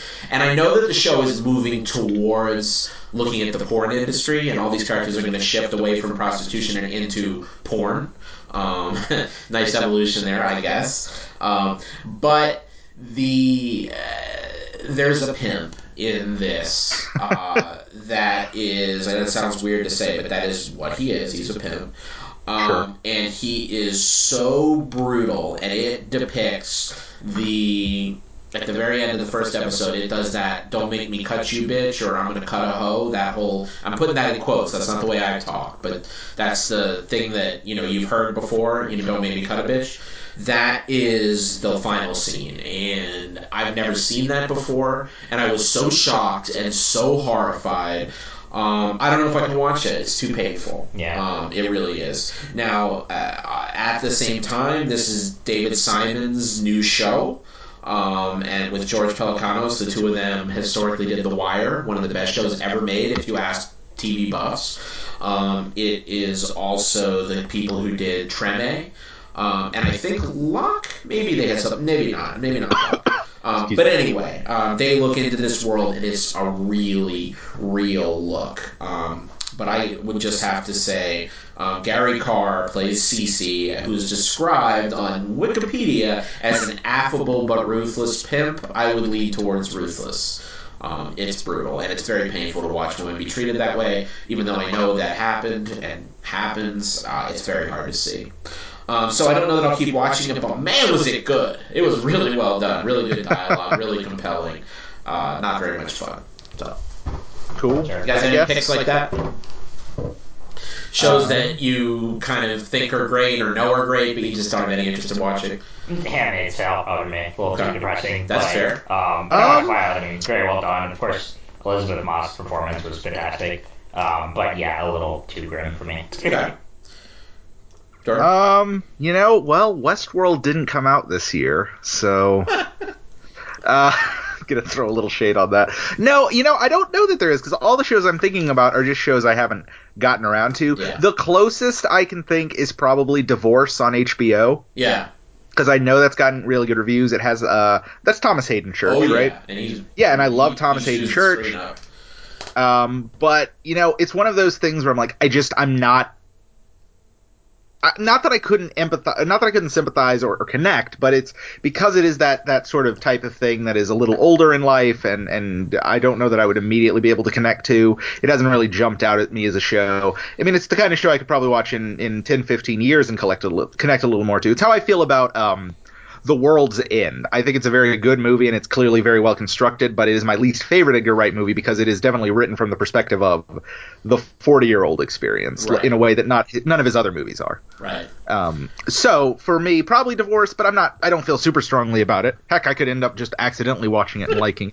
It's pretty. It's pretty much like that. It's a. I've seen some of it um, with with somebody else who was watching it, and um, it is definitely enjoyable and really easy to just watch and not even realize you watched it. Yeah, that was the only show that came to mind for me on that one. Uh, Kevin, you got a, what's your uh, made up category? Made up category. So I know we did favorite episode, but um, I wanted to talk about a favorite moment in um, TV of 2017. Okay, And so okay. um, for me, that would definitely be you know I loved Crisis on Earth X, and Jordan can testify to that too, uh, which was Yep. the big Arrowverse crossover. A lot of um, fun. of the year, and with that, and maybe the best thing the Arrowverse has done so far. Um, but a favorite moment in that was the sacrificial death of a major character. Um, Rich, do you mind if I say who it is for the sake of? I mean, it's not. You only watched Arrow, right? No, no, no. I watch it, but I'll. Um, Like, do you mind if I say the character's name, or would you rather not? how long? How far in is it? It's not. He's not even a character in Arrow. More. He's more Flash, and like I mean, For how long has he been in the series? From the beginning? uh, season two of Flash, and then he was a regular on Legends for a while. I guess it's fine. Okay. Uh, Dr. Stein, which is the older half of Firestorm, played by Victor Garber. Um, he sacrifices himself in Crisis on Earth X so that um, his younger self, Jefferson, can become a full Firestorm. Um, and, That's cool. And so they had announced prior to that that um, uh, Victor Garber was leaving Legends, but uh, everyone assumed he was just going to, like, the character, you know, he would Would go back to his bounce. family. Right. Right, right. And because he They set that arc veteran. up. Um, so everyone Definitely. thought that, but to actually, you know, kill him off in a big crossover event like this was a bold move and one that had an incredible emotional weight to it. Uh, you know, um, it's a character created to become a fan favorite. I always really liked him, and you know, you got the and like Victor Garber playing him, um, and He's- then he's awesome. oh, he's brilliant, and then.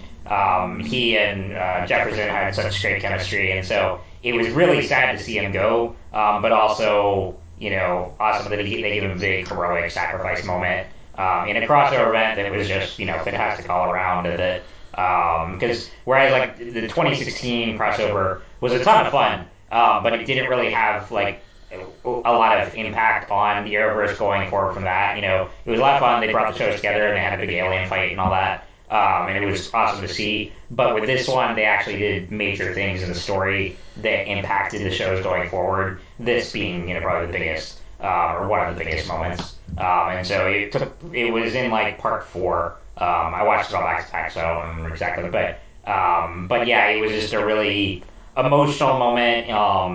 And you know, the whole crossover felt like you know a long movie. Uh, that and this was you know added an emotional core to it, and um, so yeah, it was sad to see the character go, but I'm glad they gave him a great send off, and um, and it was a really great event for the Arrowverse. So Jordan could testify to this, right? Yeah, no, I mean, if I had to, this would have been, this would be on my short list if I was really making an effort to con, excuse me, had the time to consider it because I, I really, I love the crisis, the crisis event on the whole. I love that it was just shot like a miniseries that was kind of separate from everything else, but still had bearing.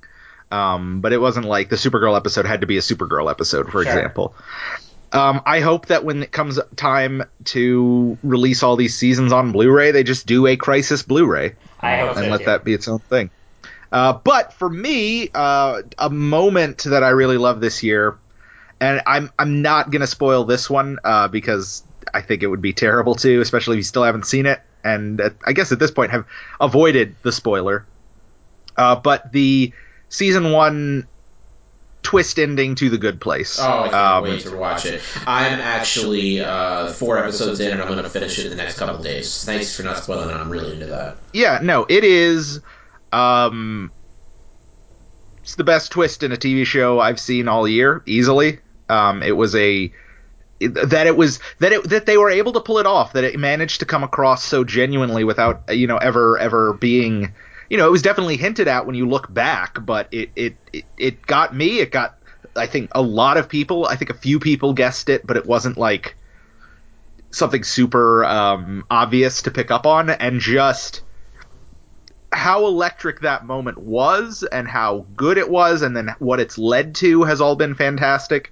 So uh, the season one twist of the Good Place would be my uh, moment. Awesome. Um, boy, do I have a moment? Oh yeah. Oh yeah. Um, I'm gonna wait because it is the ending, and I won't spoil it at the time uh, of my number one show. So I'll talk about that later. Okay, cool. All right. Uh, and then I guess I make my made up category. That's it. All right, you probably you guys probably won't have one for this. Uh, maybe you will. You never know. But uh, I wanted to. We didn't do worst show of the year because, again, I think, like Kevin said, with with bad TV, it's not usually something that you stick around with like you would a game or a film or a comic, Right. uh, unless you're me, because I watch so much bad television intentionally. Uh, so for me, I'm kind of honoring because this is definitely the worst show of the year. But this is my so bad it's good award. Um, which would normally just go to I could also call this the Gotham Award because normally it could just default to that ridiculous show. But I am behind on Gotham. Oh no. Uh, so for me, the so bad it's good award goes to Inhumans. This show is an atrocious wreck. it's so bad in everything it does. Did you actually watch it? I've seen I watched all 8 episodes, yeah. No. watched the entire thing? Wow. I watched all of it. Again, MCU, I watch it. All right. Uh, but more so than Iron Fist, which is arguably is is definitely less enjoyable, but I think has more glimmers of of at least somewhat good ideas. Uh, but Inhumans is so laughably bad that it somehow sustained me for eight episodes of entertainment. Um, it's so dumb. It's so poorly written. The effects are so cheap. They do these shortcuts to get out of having things like, you know, shaving Medusa's head so that they don't have to do the hair anymore, um, which looks terrible anyway. It does Oh these God, ridiculous. For eight episodes, it has an astonishing amount of filler because the cast is split up for most of it, and we see things like Crystal falling in love with a surfer boy, or Karnak, Oh. the the great Karnak, who is a you know super genius character. He's a pot farmer for a good three episodes or so. It's just such a bad premise for a show. Like, take the Inhumans and take them out of that cool world they're in, and make them all like be in weak, weakened situations. I saw, Well- the, I saw the premiere in theaters, Yeah. and I really wanted to. We ended up not. uh-huh. Um, but it is it, it it it disregards character arcs that it sets up. It goes to these really dumb places with just about everybody. Um, my one of my favorite things about it is it it does a really good job of making you kind of hate the Inhuman royal family and what dicks they are to their people. Because if if in Inhuman society, if you uh go through Terrigenesis and don't have a power, sucks to be you. Guess who's working the mines for I the rest know, I know, And so- it's true.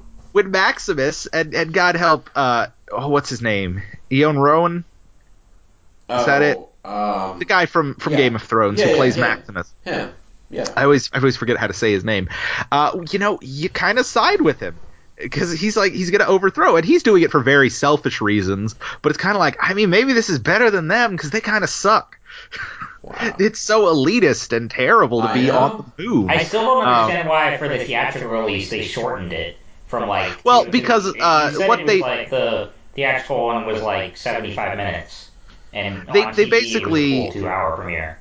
I'm pretty sure what they took out was this whole Earth-based, uh, like this astronomer character that ends up going on to be in the rest of the season, um, Yep. And develop also- a weird romantic energy with Medusa. Also, Um, the weird, uh, they removed the part about the dude leaving the hoof print and the problems that that left. yeah, I know that So- sounds crazy Oh, I was stupid, pure but curiosity. it's I do want to check it out just for Listen, you know, the bad. it's insane. It's super dumb, but it is. It's it's it's a it's a sight to behold how bad Inhumans is. Um, and I. I, I just I can't say anything more. It was so dumb, it was so bad, but it was really good, and I enjoyed indulging in it. It has one of even even towards the end, you would think it would run out of steam, but it has one of the most overdone, ridiculous scenes I've seen in a long time. Um, and so it's just, you know, Lockjaw looked pretty good though, so I can give it that. Okay, Uh, alright. But so that's my so bad it's good. I don't know if you guys have anything for that, but Uh, Iron Fist would be the other one for me, but like, but not even so bad that's good. It was just bad. Yeah, I was gonna say if you have a worse, this wouldn't be a bad place to put it either. But yeah. Yeah. Um, there was something that I saw. No, no, I'm gonna pass. I may think of something later, but at the moment, no. No problem. Uh, all right, well, that was our made up awards. Uh, hope you guys enjoyed that. Now we're going to take a look at actor, our our favorite actor of the year. Um, and I just talked, so that puts it back to Kevin. Yeah, Kevin, you're up. Okay. Um, so I had a few honorable mentions here. Definitely Jeff Daniels was on here for Godless. Um, you know, he delivers just a masterful performance as the villain there. Um, David Harbour on Stranger Things um, kills it once Weak. again. Yes. Weak.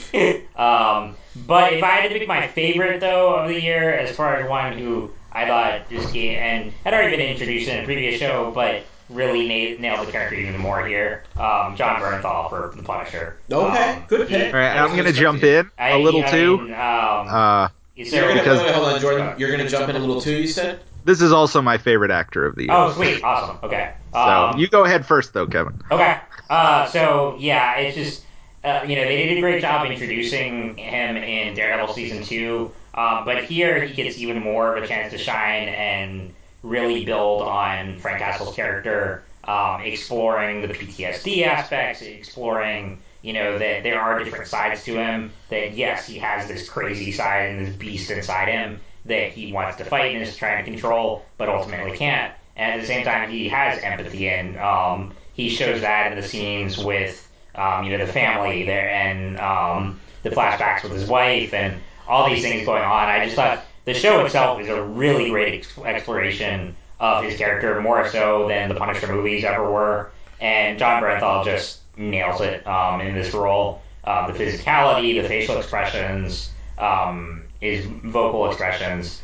You know, it just. Uh, I, I read, I saw one interview where he said that uh, and he had been doing this ever since Daredevil, but um, every morning on the way to work, he would like walk along a bridge for a couple hours, not talking to anyone and just keeping to himself because he really wanted to get as in sync with that character as he could. And um, you know, as someone who, uh, and also, you know, I'd always liked him as an actor before that on Walking Dead and whatnot, um, but here he just proved how well he can carry his own show and just do it with a level of nuance and depth that had not really been seen on screen before with this character. And so, absolutely, favorite actor of the year. How about you, Jordan? Uh, so for me, the the thing that I I really you know I agree with a lot of Kevin's points, but I think. Uh, for me, it's just the it's two things. One is the intensity he brings to the role because when he is when he goes into like Punisher mode and he has to do that, he has this very distinct vocal pattern where he just the, the intensity builds and the way he can talk to people and and it's it's the way he can modulate his performance and the type of character Frank is when he's on and when he's at work or versus when he's dealing with the people that he actually likes.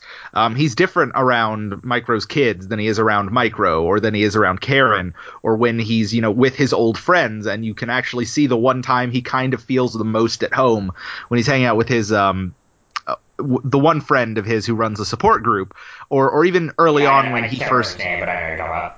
yeah, or when he first meets Billy and and you know he's happy to see him.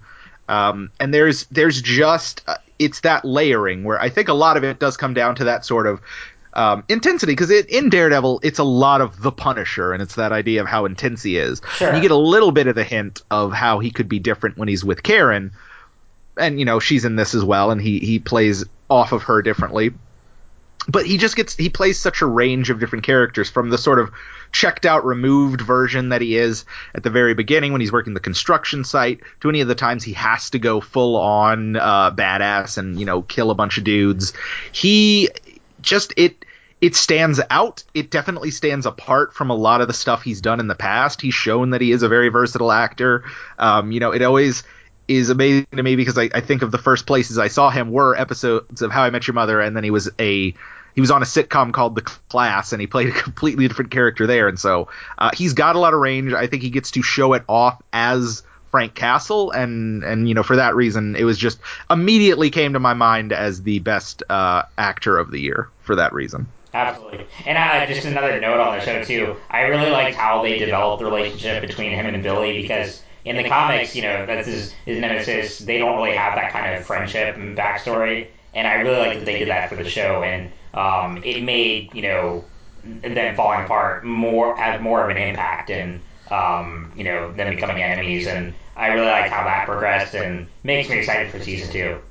Definitely. Although I will say, uh, if, if if there was another award I could give out, it would be the least subtle foreshadowing award for how many times they they mentioned how pretty Billy's face is throughout that season. Oh God!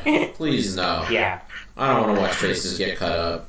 Uh, well, anyway, Am I in Uh, luck or out of luck? you're not in luck. Okay.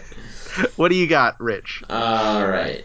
Um, so best actor um, by a mile for me. I went a little more conventional on this one, um, agreeing with a lot of the awards this year.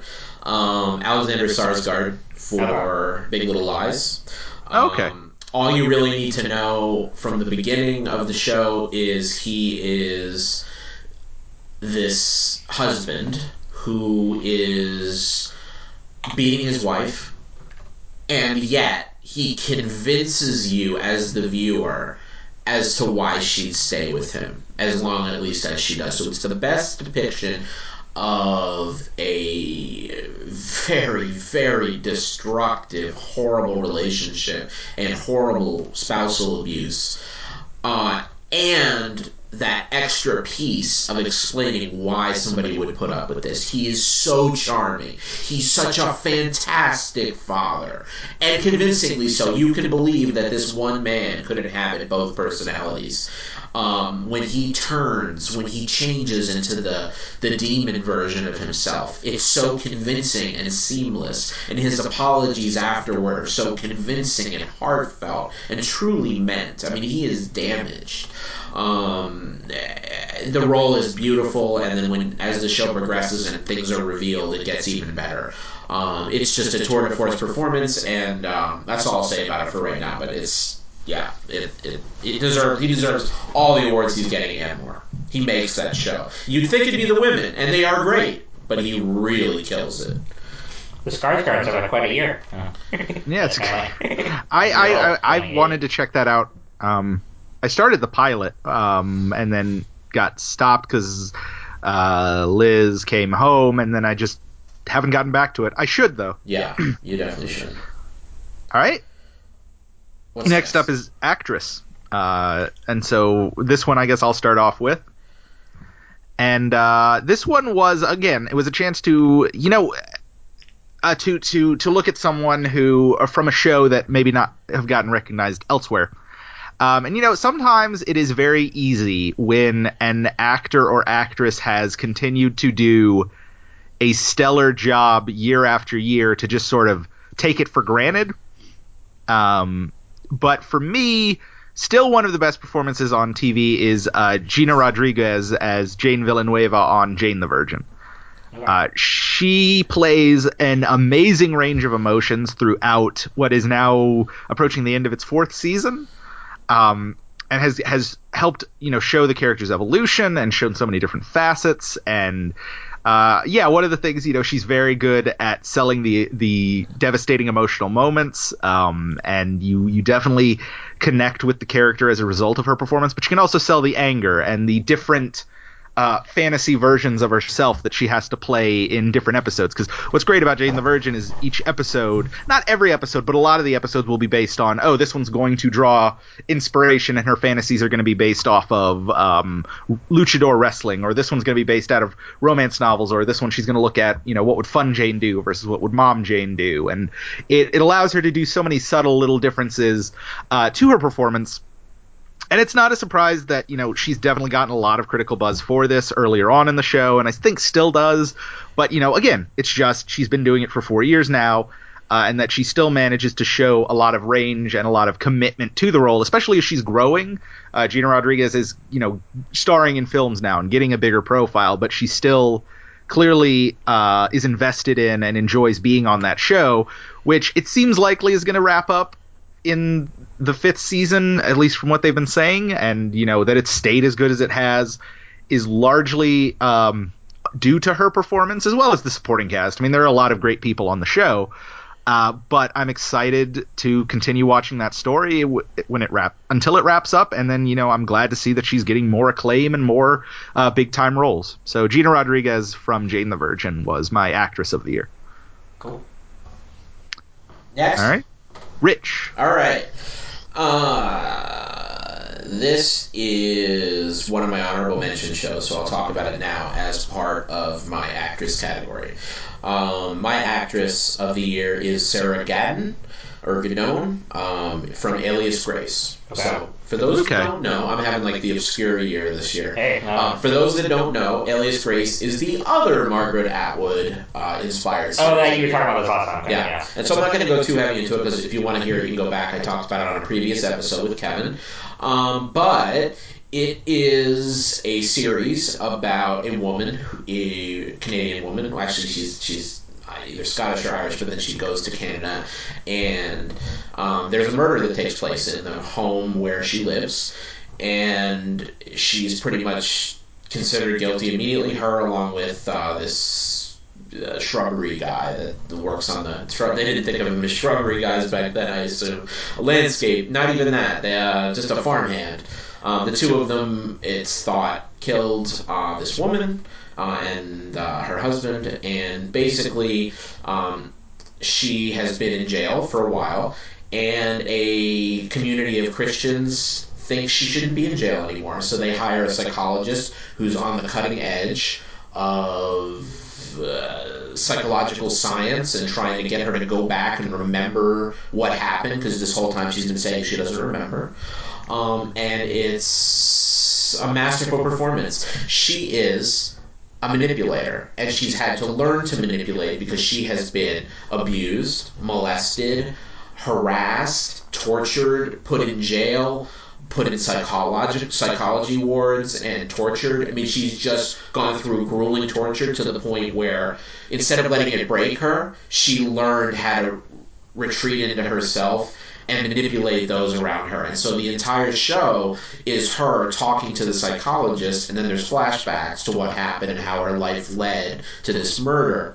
Um, and it's the unreliable narrator magic that shows are able to pull off when they do it really well, where you don't know if she's telling the truth. You don't know. I'll give you a great example. There's one scene where she tells a particularly psychology based story about how she goes through some horrific shit and then she has a dream and sees like a bunch of like cows strung up in trees and then she wakes up the next morning walks outside and sees a bunch of blankets had somehow ended up in the trees in the same position as the cows. Now that probably never happened but she narrates to us the viewer and she says oh doctor i can see how much you're enjoying this story. I'm so glad to give you that much pleasure. So there's these little hints of her devious side uh, it's just brilliant. Uh, it's a great performance. She kills it out of nowhere, and uh, she really makes Alias Grace. That show would not be nearly the show that it is without her.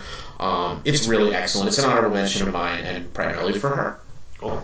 Awesome. All right, uh, Kevin, what do you got?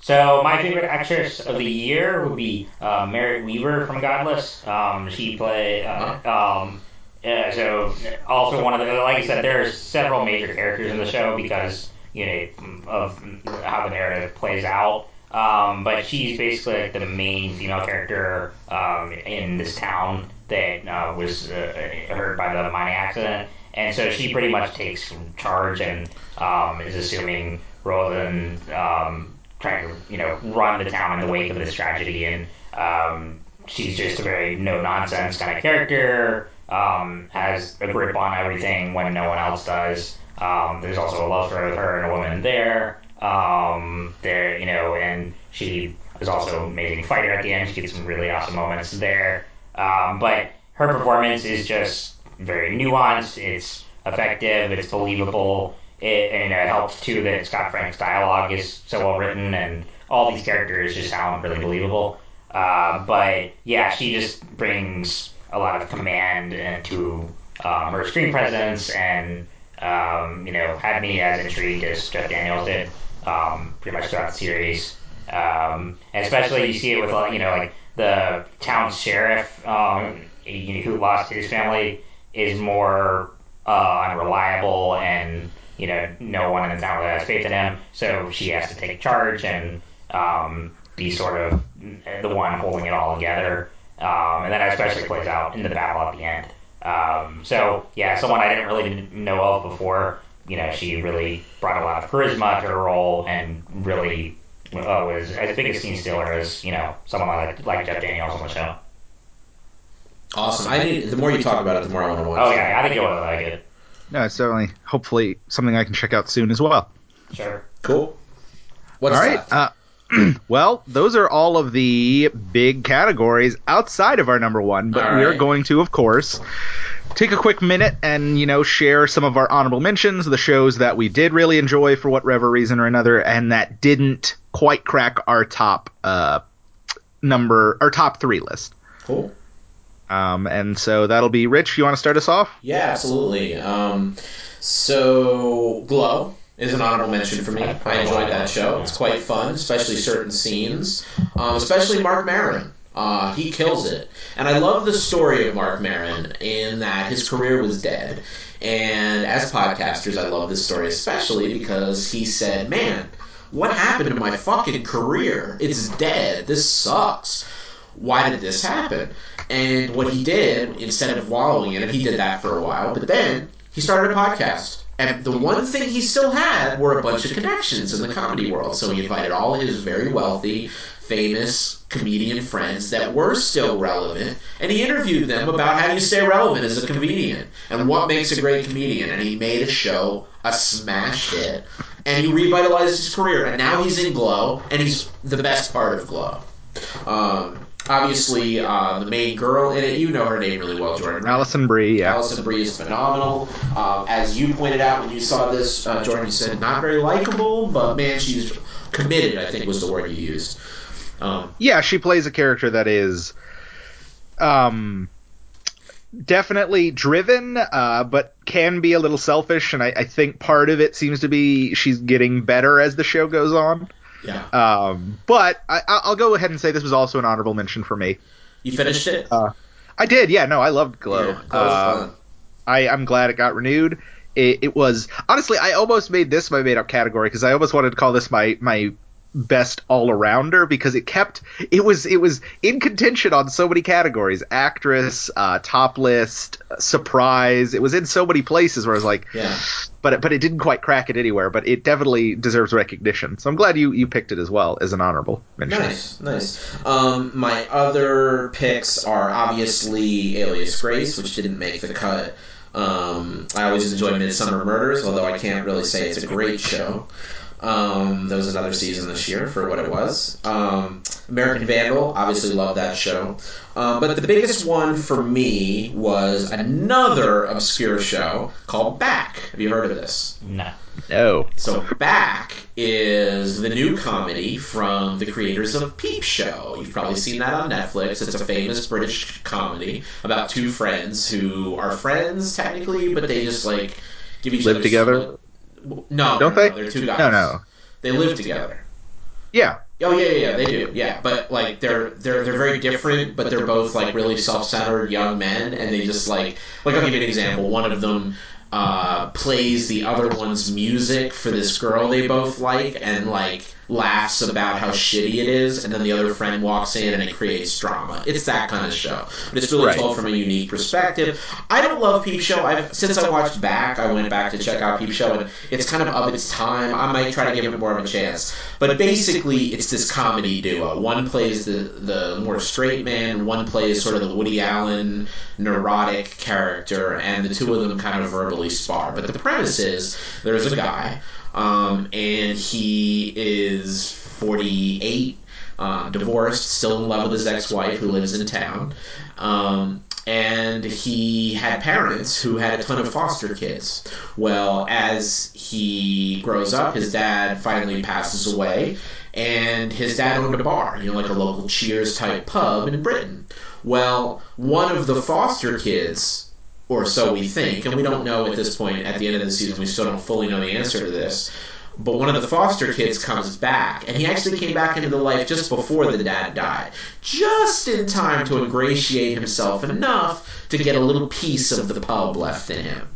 So basically, he comes back, and he's the kind of character who just thinks so highly of himself. He's incredibly well read, incredibly well traveled, knows everything about everything, but he's also the kind of guy who, like uh, somebody, when he's flying in, the way they introduce you to his character is uh, somebody needs. Um, uh, mouth to mouth on the airplane, and they're like, "Is there anyone who's a doctor or trained in CPR?" And he goes, "I am." And then a real doctor behind him raises his hand also, but they call on him, so he goes up, and the next shot you see is the stewardess saying, "Thank you, you tried everything you could," and he's like, "I know, we just we just couldn't save him." You know, he's just he he comes out looking, smelling like roses, even when he does really fucked up things. Just people love him. So the other flip side is the actual son of the father is dying because this guy Andrew comes in and just everybody loves him. And so it's that interplay played for tremendous laughs.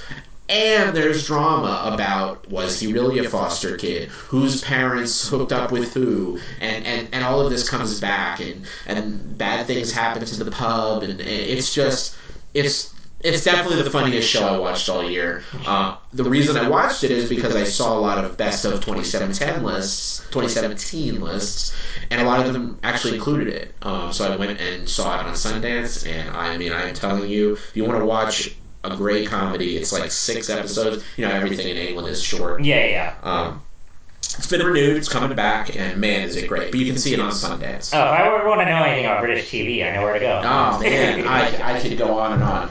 Um, anyway, so uh, back is my biggest honorable mention. It almost made the cut. It would have been four or five. Cool. Very nice. It's not. I, I you know, as you talked about it, I feel like I did hear about it, Yeah. but I, I can't quite place where I did. But I, I think I saw it on some lists when I was looking through. It was So on some list. That's what got me there. cool. All right, uh, Kevin, what are your honorable mentions? Okay. Uh, for me, you know, Punisher would definitely be on there. Um, you know, I was it maybe my favorite um, Marvel Netflix show. I mean, it's close to Daredevil, but I did love. You know, I mean, it's intense and heart pounding, but um, well worth watching, and it's great exploration of PTSD and you know Frank Castle's character. So really love that. Uh, Master of None. You know, all the Aziz Ansari controversy right now aside, um, but there were some really great episodes this season. Um, you know, I really liked how the narrative progressed and how it did, did different things not only with the writing but with also uh, with the filmmaking. Um, you know, there was an episode entirely in black and white. There was one um, that had about eight minutes of it without sound because from the perspective of a deaf character. Um, so that really enthralled me. Um, and then other than that, well, um, and like I said, Crisis on Earth X was probably was you know one of the best. You know, I, you know, it was a mini sort of an event. Yeah, but, um, It was one of the best, my favorite, you know, times in TV all year long. Um, you know, and probably the best thing that the Arrowverse has done so far. Uh, I loved every minute of it. Awesome. All right. Um, for me, I just had a few others. Like I said, Glow was one of them. Um, Riverdale has been an absolute trashy delight uh, to watch. Um, I really love that show for how over the top ridiculous it can be. Um, Legends of Tomorrow is one that has really recovered from a bad first season and delivered just great fun every week. It has a great cast of characters. I think you know it sh- it shuffles its cast just enough each season to be different, and also knows how to get rid of the problematic characters and bring in better ones and, and introduce new things. It's able to go to weirder places than any of the other shows. It might not always be the best plotted. Like I think season five of Arrow was probably the best uh, writing in the Arrowverse this past year with with the ending of that arc, but Legends is just so much fun and so regularly entertaining, and it goes to such weird places like throwing Gorilla Grodd into the Vietnam War and just having an episode about that. Um, and you know that it's ended its year with you know teasing uh, finally another appearance by uh, Constantine is super exciting. I'm looking forward to when that comes back next month. But yeah, it's just is coming on there as a regular now. Yeah. Oh, did they officially announce that finally? Yeah. hmm Okay, yeah, they've been they've been teasing that a a well-known Arrowverse character would be joining, and it's like, well, he's been they've basically shown no interest in using him on the Flash, so he'd probably be a better fit on Legends. So I'm excited Sure. about that. Um, and then uh, my one of my biggest honorable mentions probably goes to Agents of Shield. Um, this show, Is which so many, good? yeah. Uh, in fact, I'd say overall it probably had its best year in 2017. Wait, Um, wait, wait, wait, wait, wait, wait. Better than the first half of season two. Um, I well again when I'm saying overall year, although yeah, I think it really comes close. It's it's been a while good. since I watched that. Yeah. Um, I am including all of 2017 because I would say, um, the the last two story arcs, LMD and then the Agents of Hydra story arcs from season four were, both phenomenal. Uh, and then the agent, the season five space arc has been really good as well. Um, and it's still developing. Obviously, it came back later, so there weren't a lot of those episodes in 2017 because of Inhumans. Um, but I, I just, I love that show. I always think about how much I enjoy it, and I like those characters and how they've developed over the course of now five seasons. Um, the fact that it continues to live on, sometimes, admittedly, apparently being saved by Disney. Uh, I'm I'm always happy with it because I like seeing those characters. I like their adventures and and the stuff that's happened to them and how they've evolved. Um, it seems like from what they're saying, there is a good chance it will return for a sixth season. And you know, I'm always ready for the day when it wraps up. It's now it's now gone long enough. It feels that it- like it's been coming and coming and coming, but it never happens. I, I can't wait to catch back up on it. I love the time I spent with that show. I enjoyed tremendously. Um, Yeah, well, again, I think it, it's able to evolve and adapt and tell new stories. Again, it's not the kind of show where you would have in the first season imagined Inhumans or Ghost Rider or them going to space for a long story arc. Um, you know, it's it's it's evolved and it's been able to do new things. And even though it isn't as directly connected to the MCU, uh, I think that has been a strength. And where it's it isn't narratively as connected, it's allowed to be thematically connected and expand as the universe of the movies has expanded to show more of these weird things like magic and space travel and all of that. right. Um, and so I think it still does complement the movies pretty well, even if they aren't directly connected as much. Um, and so that would probably be my biggest honorable mention because I, I'm always ready for that show uh, whenever it comes back, whenever it's on. I'm always excited to watch it, and as long as they keep making it and keep doing new stuff, uh, I'll be there. So Agents of Shield's my biggest honorable mention. Awesome. Uh oh. Is this it? This is it. We're going to talk about our favorite shows of the year. Uh, we'll roll back to Kevin, and you know this is it. This is I the have one. a feeling I might know what it is. Mine's such a huge surprise. I've just never talked about this show. You're not at feeling all, but- predictable over No, there. are not at all. But I mean, yeah, like you did. You did say you did get a break from it this year because we'll be coming back to 2019. But yeah, Stranger Things um, season two. But yeah, I mean, I you know I've already talked about it plenty, but um, but yeah, it's just one that uh, you know the first season I fell in love with, and season two. You actually said it's better. Yeah, I did because like I mean, because season Is one it didn't break. really? Yeah, because I rewatched it and I really I enjoyed it just as much. Wow. So, uh, I mean, because uh, season one did a great job, you know, um, introducing us these characters and you know creating this world and being good, you know just a delightful throwback to the '80s. But um, this got to do even more. The scope expanded, um, but they still kept the focus very much on the characters and even the like. You know, there's this now infamous episode in season two. Um, it's episode seven where, uh, or yeah, seven, where um, they uh, like I, I'm not gonna spoil it. It just suffice to say that it's like an 11 solo episode, and it's incredibly different in tone from the rest of the series. Um, it draws a lot of influence from like 80s punk movies. That's all I'll say about it. But um, but it was pretty, you know, like disliked by a lot of fans because it is so different.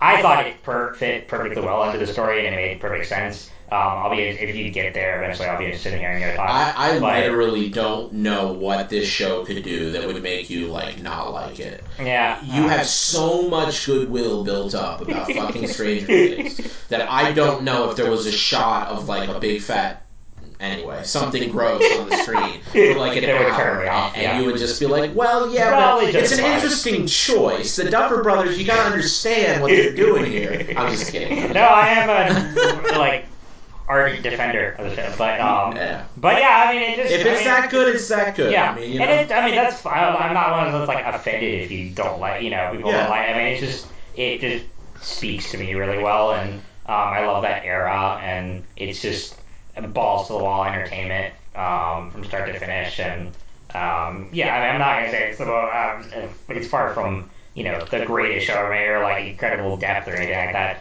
but as far as the most entertaining one and the one that you know I can turn on anytime, whether I'm feeling good or bad, and it just you know is sort of like my source of comfort there, and I know it's going to be entertaining. You know, I love you know go visiting that world anytime.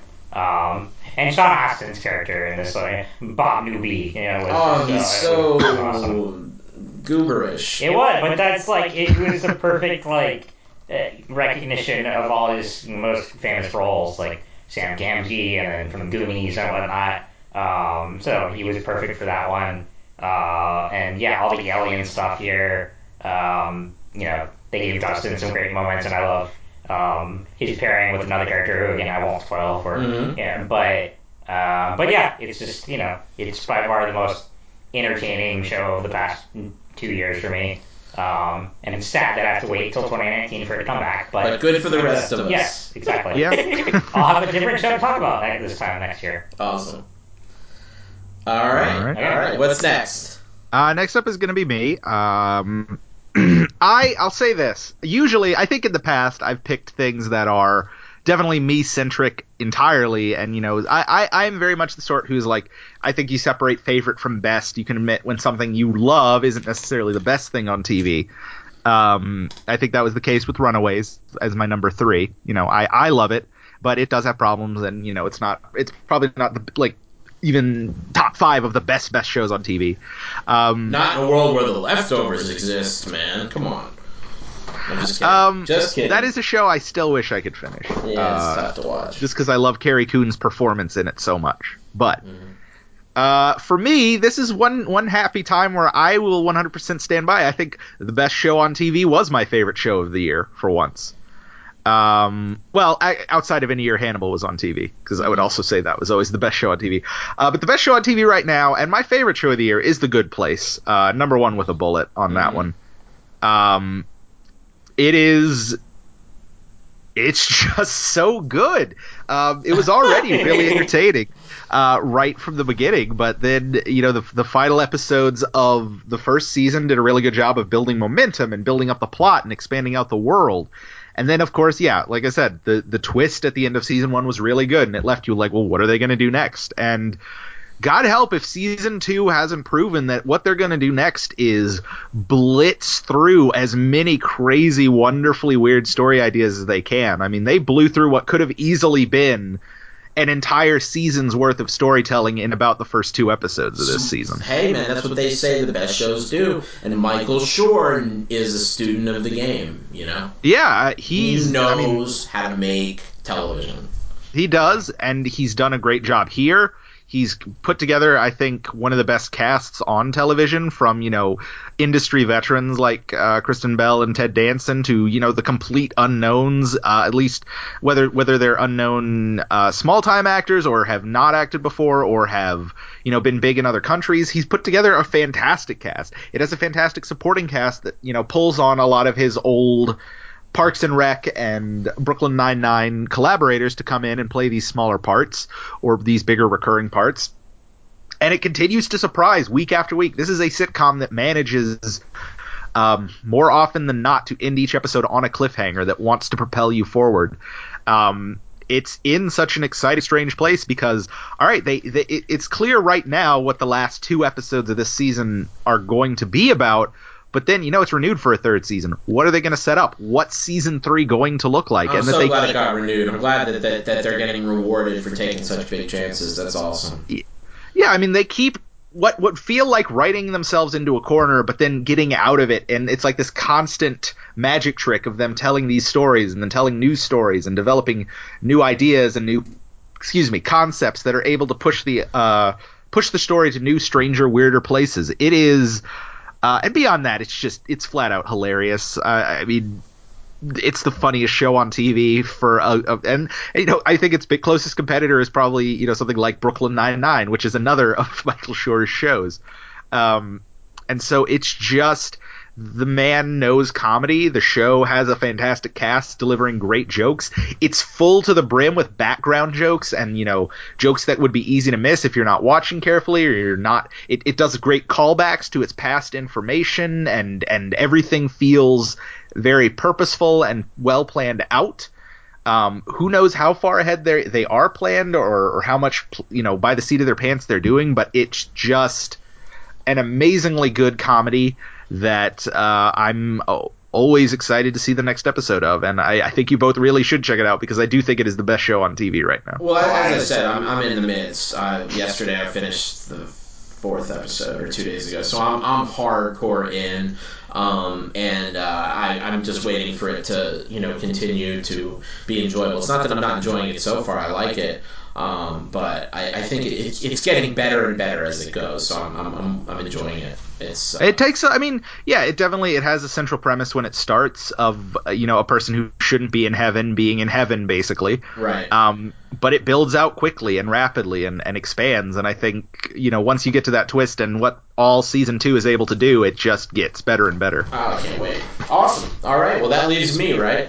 It does indeed. Uh, well, based on my actor, it's pretty clear, and some things that I've said before, it's pretty clear what my pick is going to be. Um, the Golden Globes agree, as do I think the Emmys. I don't remember, but Big Little Lies is that magic moment or series of six episodes of moments, maybe eight, I forget. Um, but what it is is the perfect demonstration of modern television.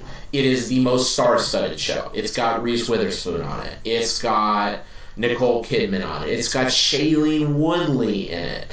Uh, it's got Laura Dern in it. It's got Alexander Skarsgård in it. It has the dude who plays in Spooked. What's that guy's name? He's also from Parks and Rec. Uh, oh, uh, Ben. At, no, that's his character. Um, Adam Scott. Adam Scott is in it. Um, and the list goes on. I mean, uh, Lenny Kravitz's daughter, whose name whose first name I forget, something Kravitz, who's also phenomenal.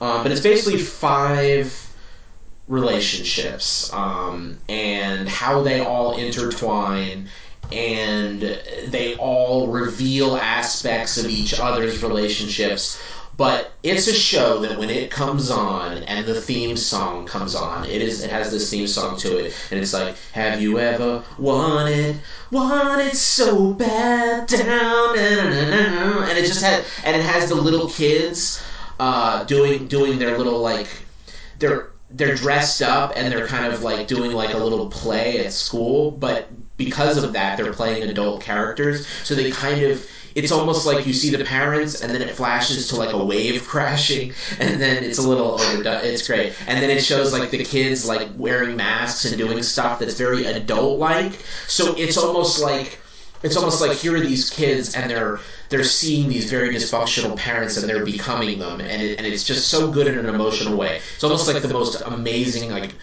50 seconds of entertainment is the is the opening credits to Big Little Lies.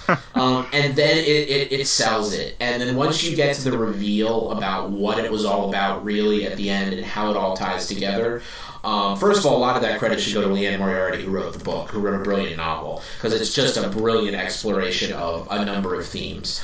Um, but the way it all comes together in segues is I, I didn't expect it, but I predicted it about 10 minutes before it happened. I was like, wait a minute. No, wait, I think this is going to happen, and then it happened. And that's almost the most satisfying way that the whole time you're in the dark, but just before it happens, you feel smart, like you figured it out. Um, and then when it happens, it's devastating. I mean, it, the show's phenomenal. Uh, it's just so good. The acting is brilliant. The plot is brilliant. The music is brilliant.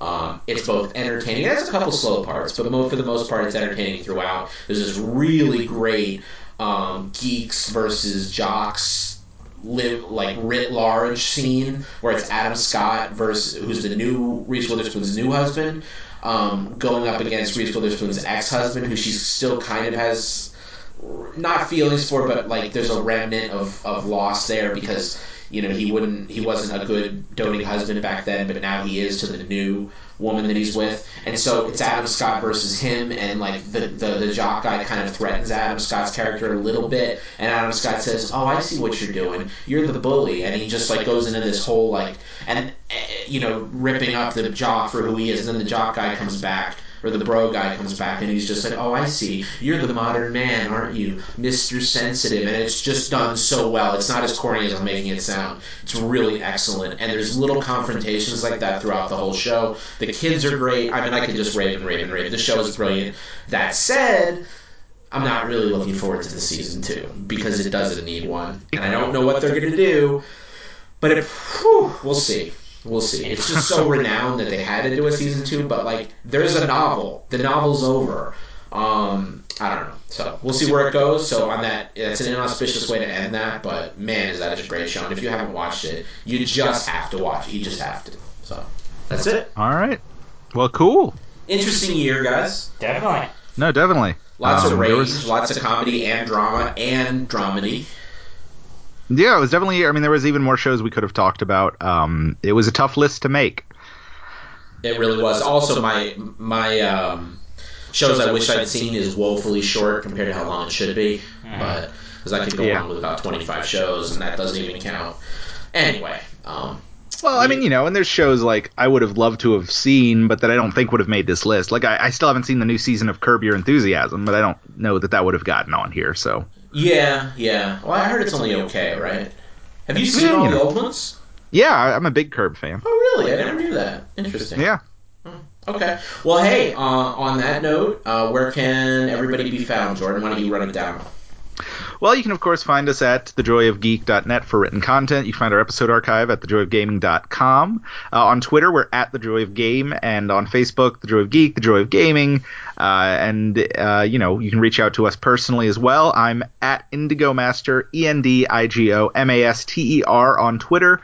Uh, you can also find me at facebook.com slash Jordan Alseca writer and jordanalsega.tumblr.com. And now, as I've mentioned in the past few episodes, uh, welderkincomic.com for my new rural horror co- webcomic that is uh, just started. Word. Uh, you can find me at Rich Lepore on Facebook and Twitter. Kevin.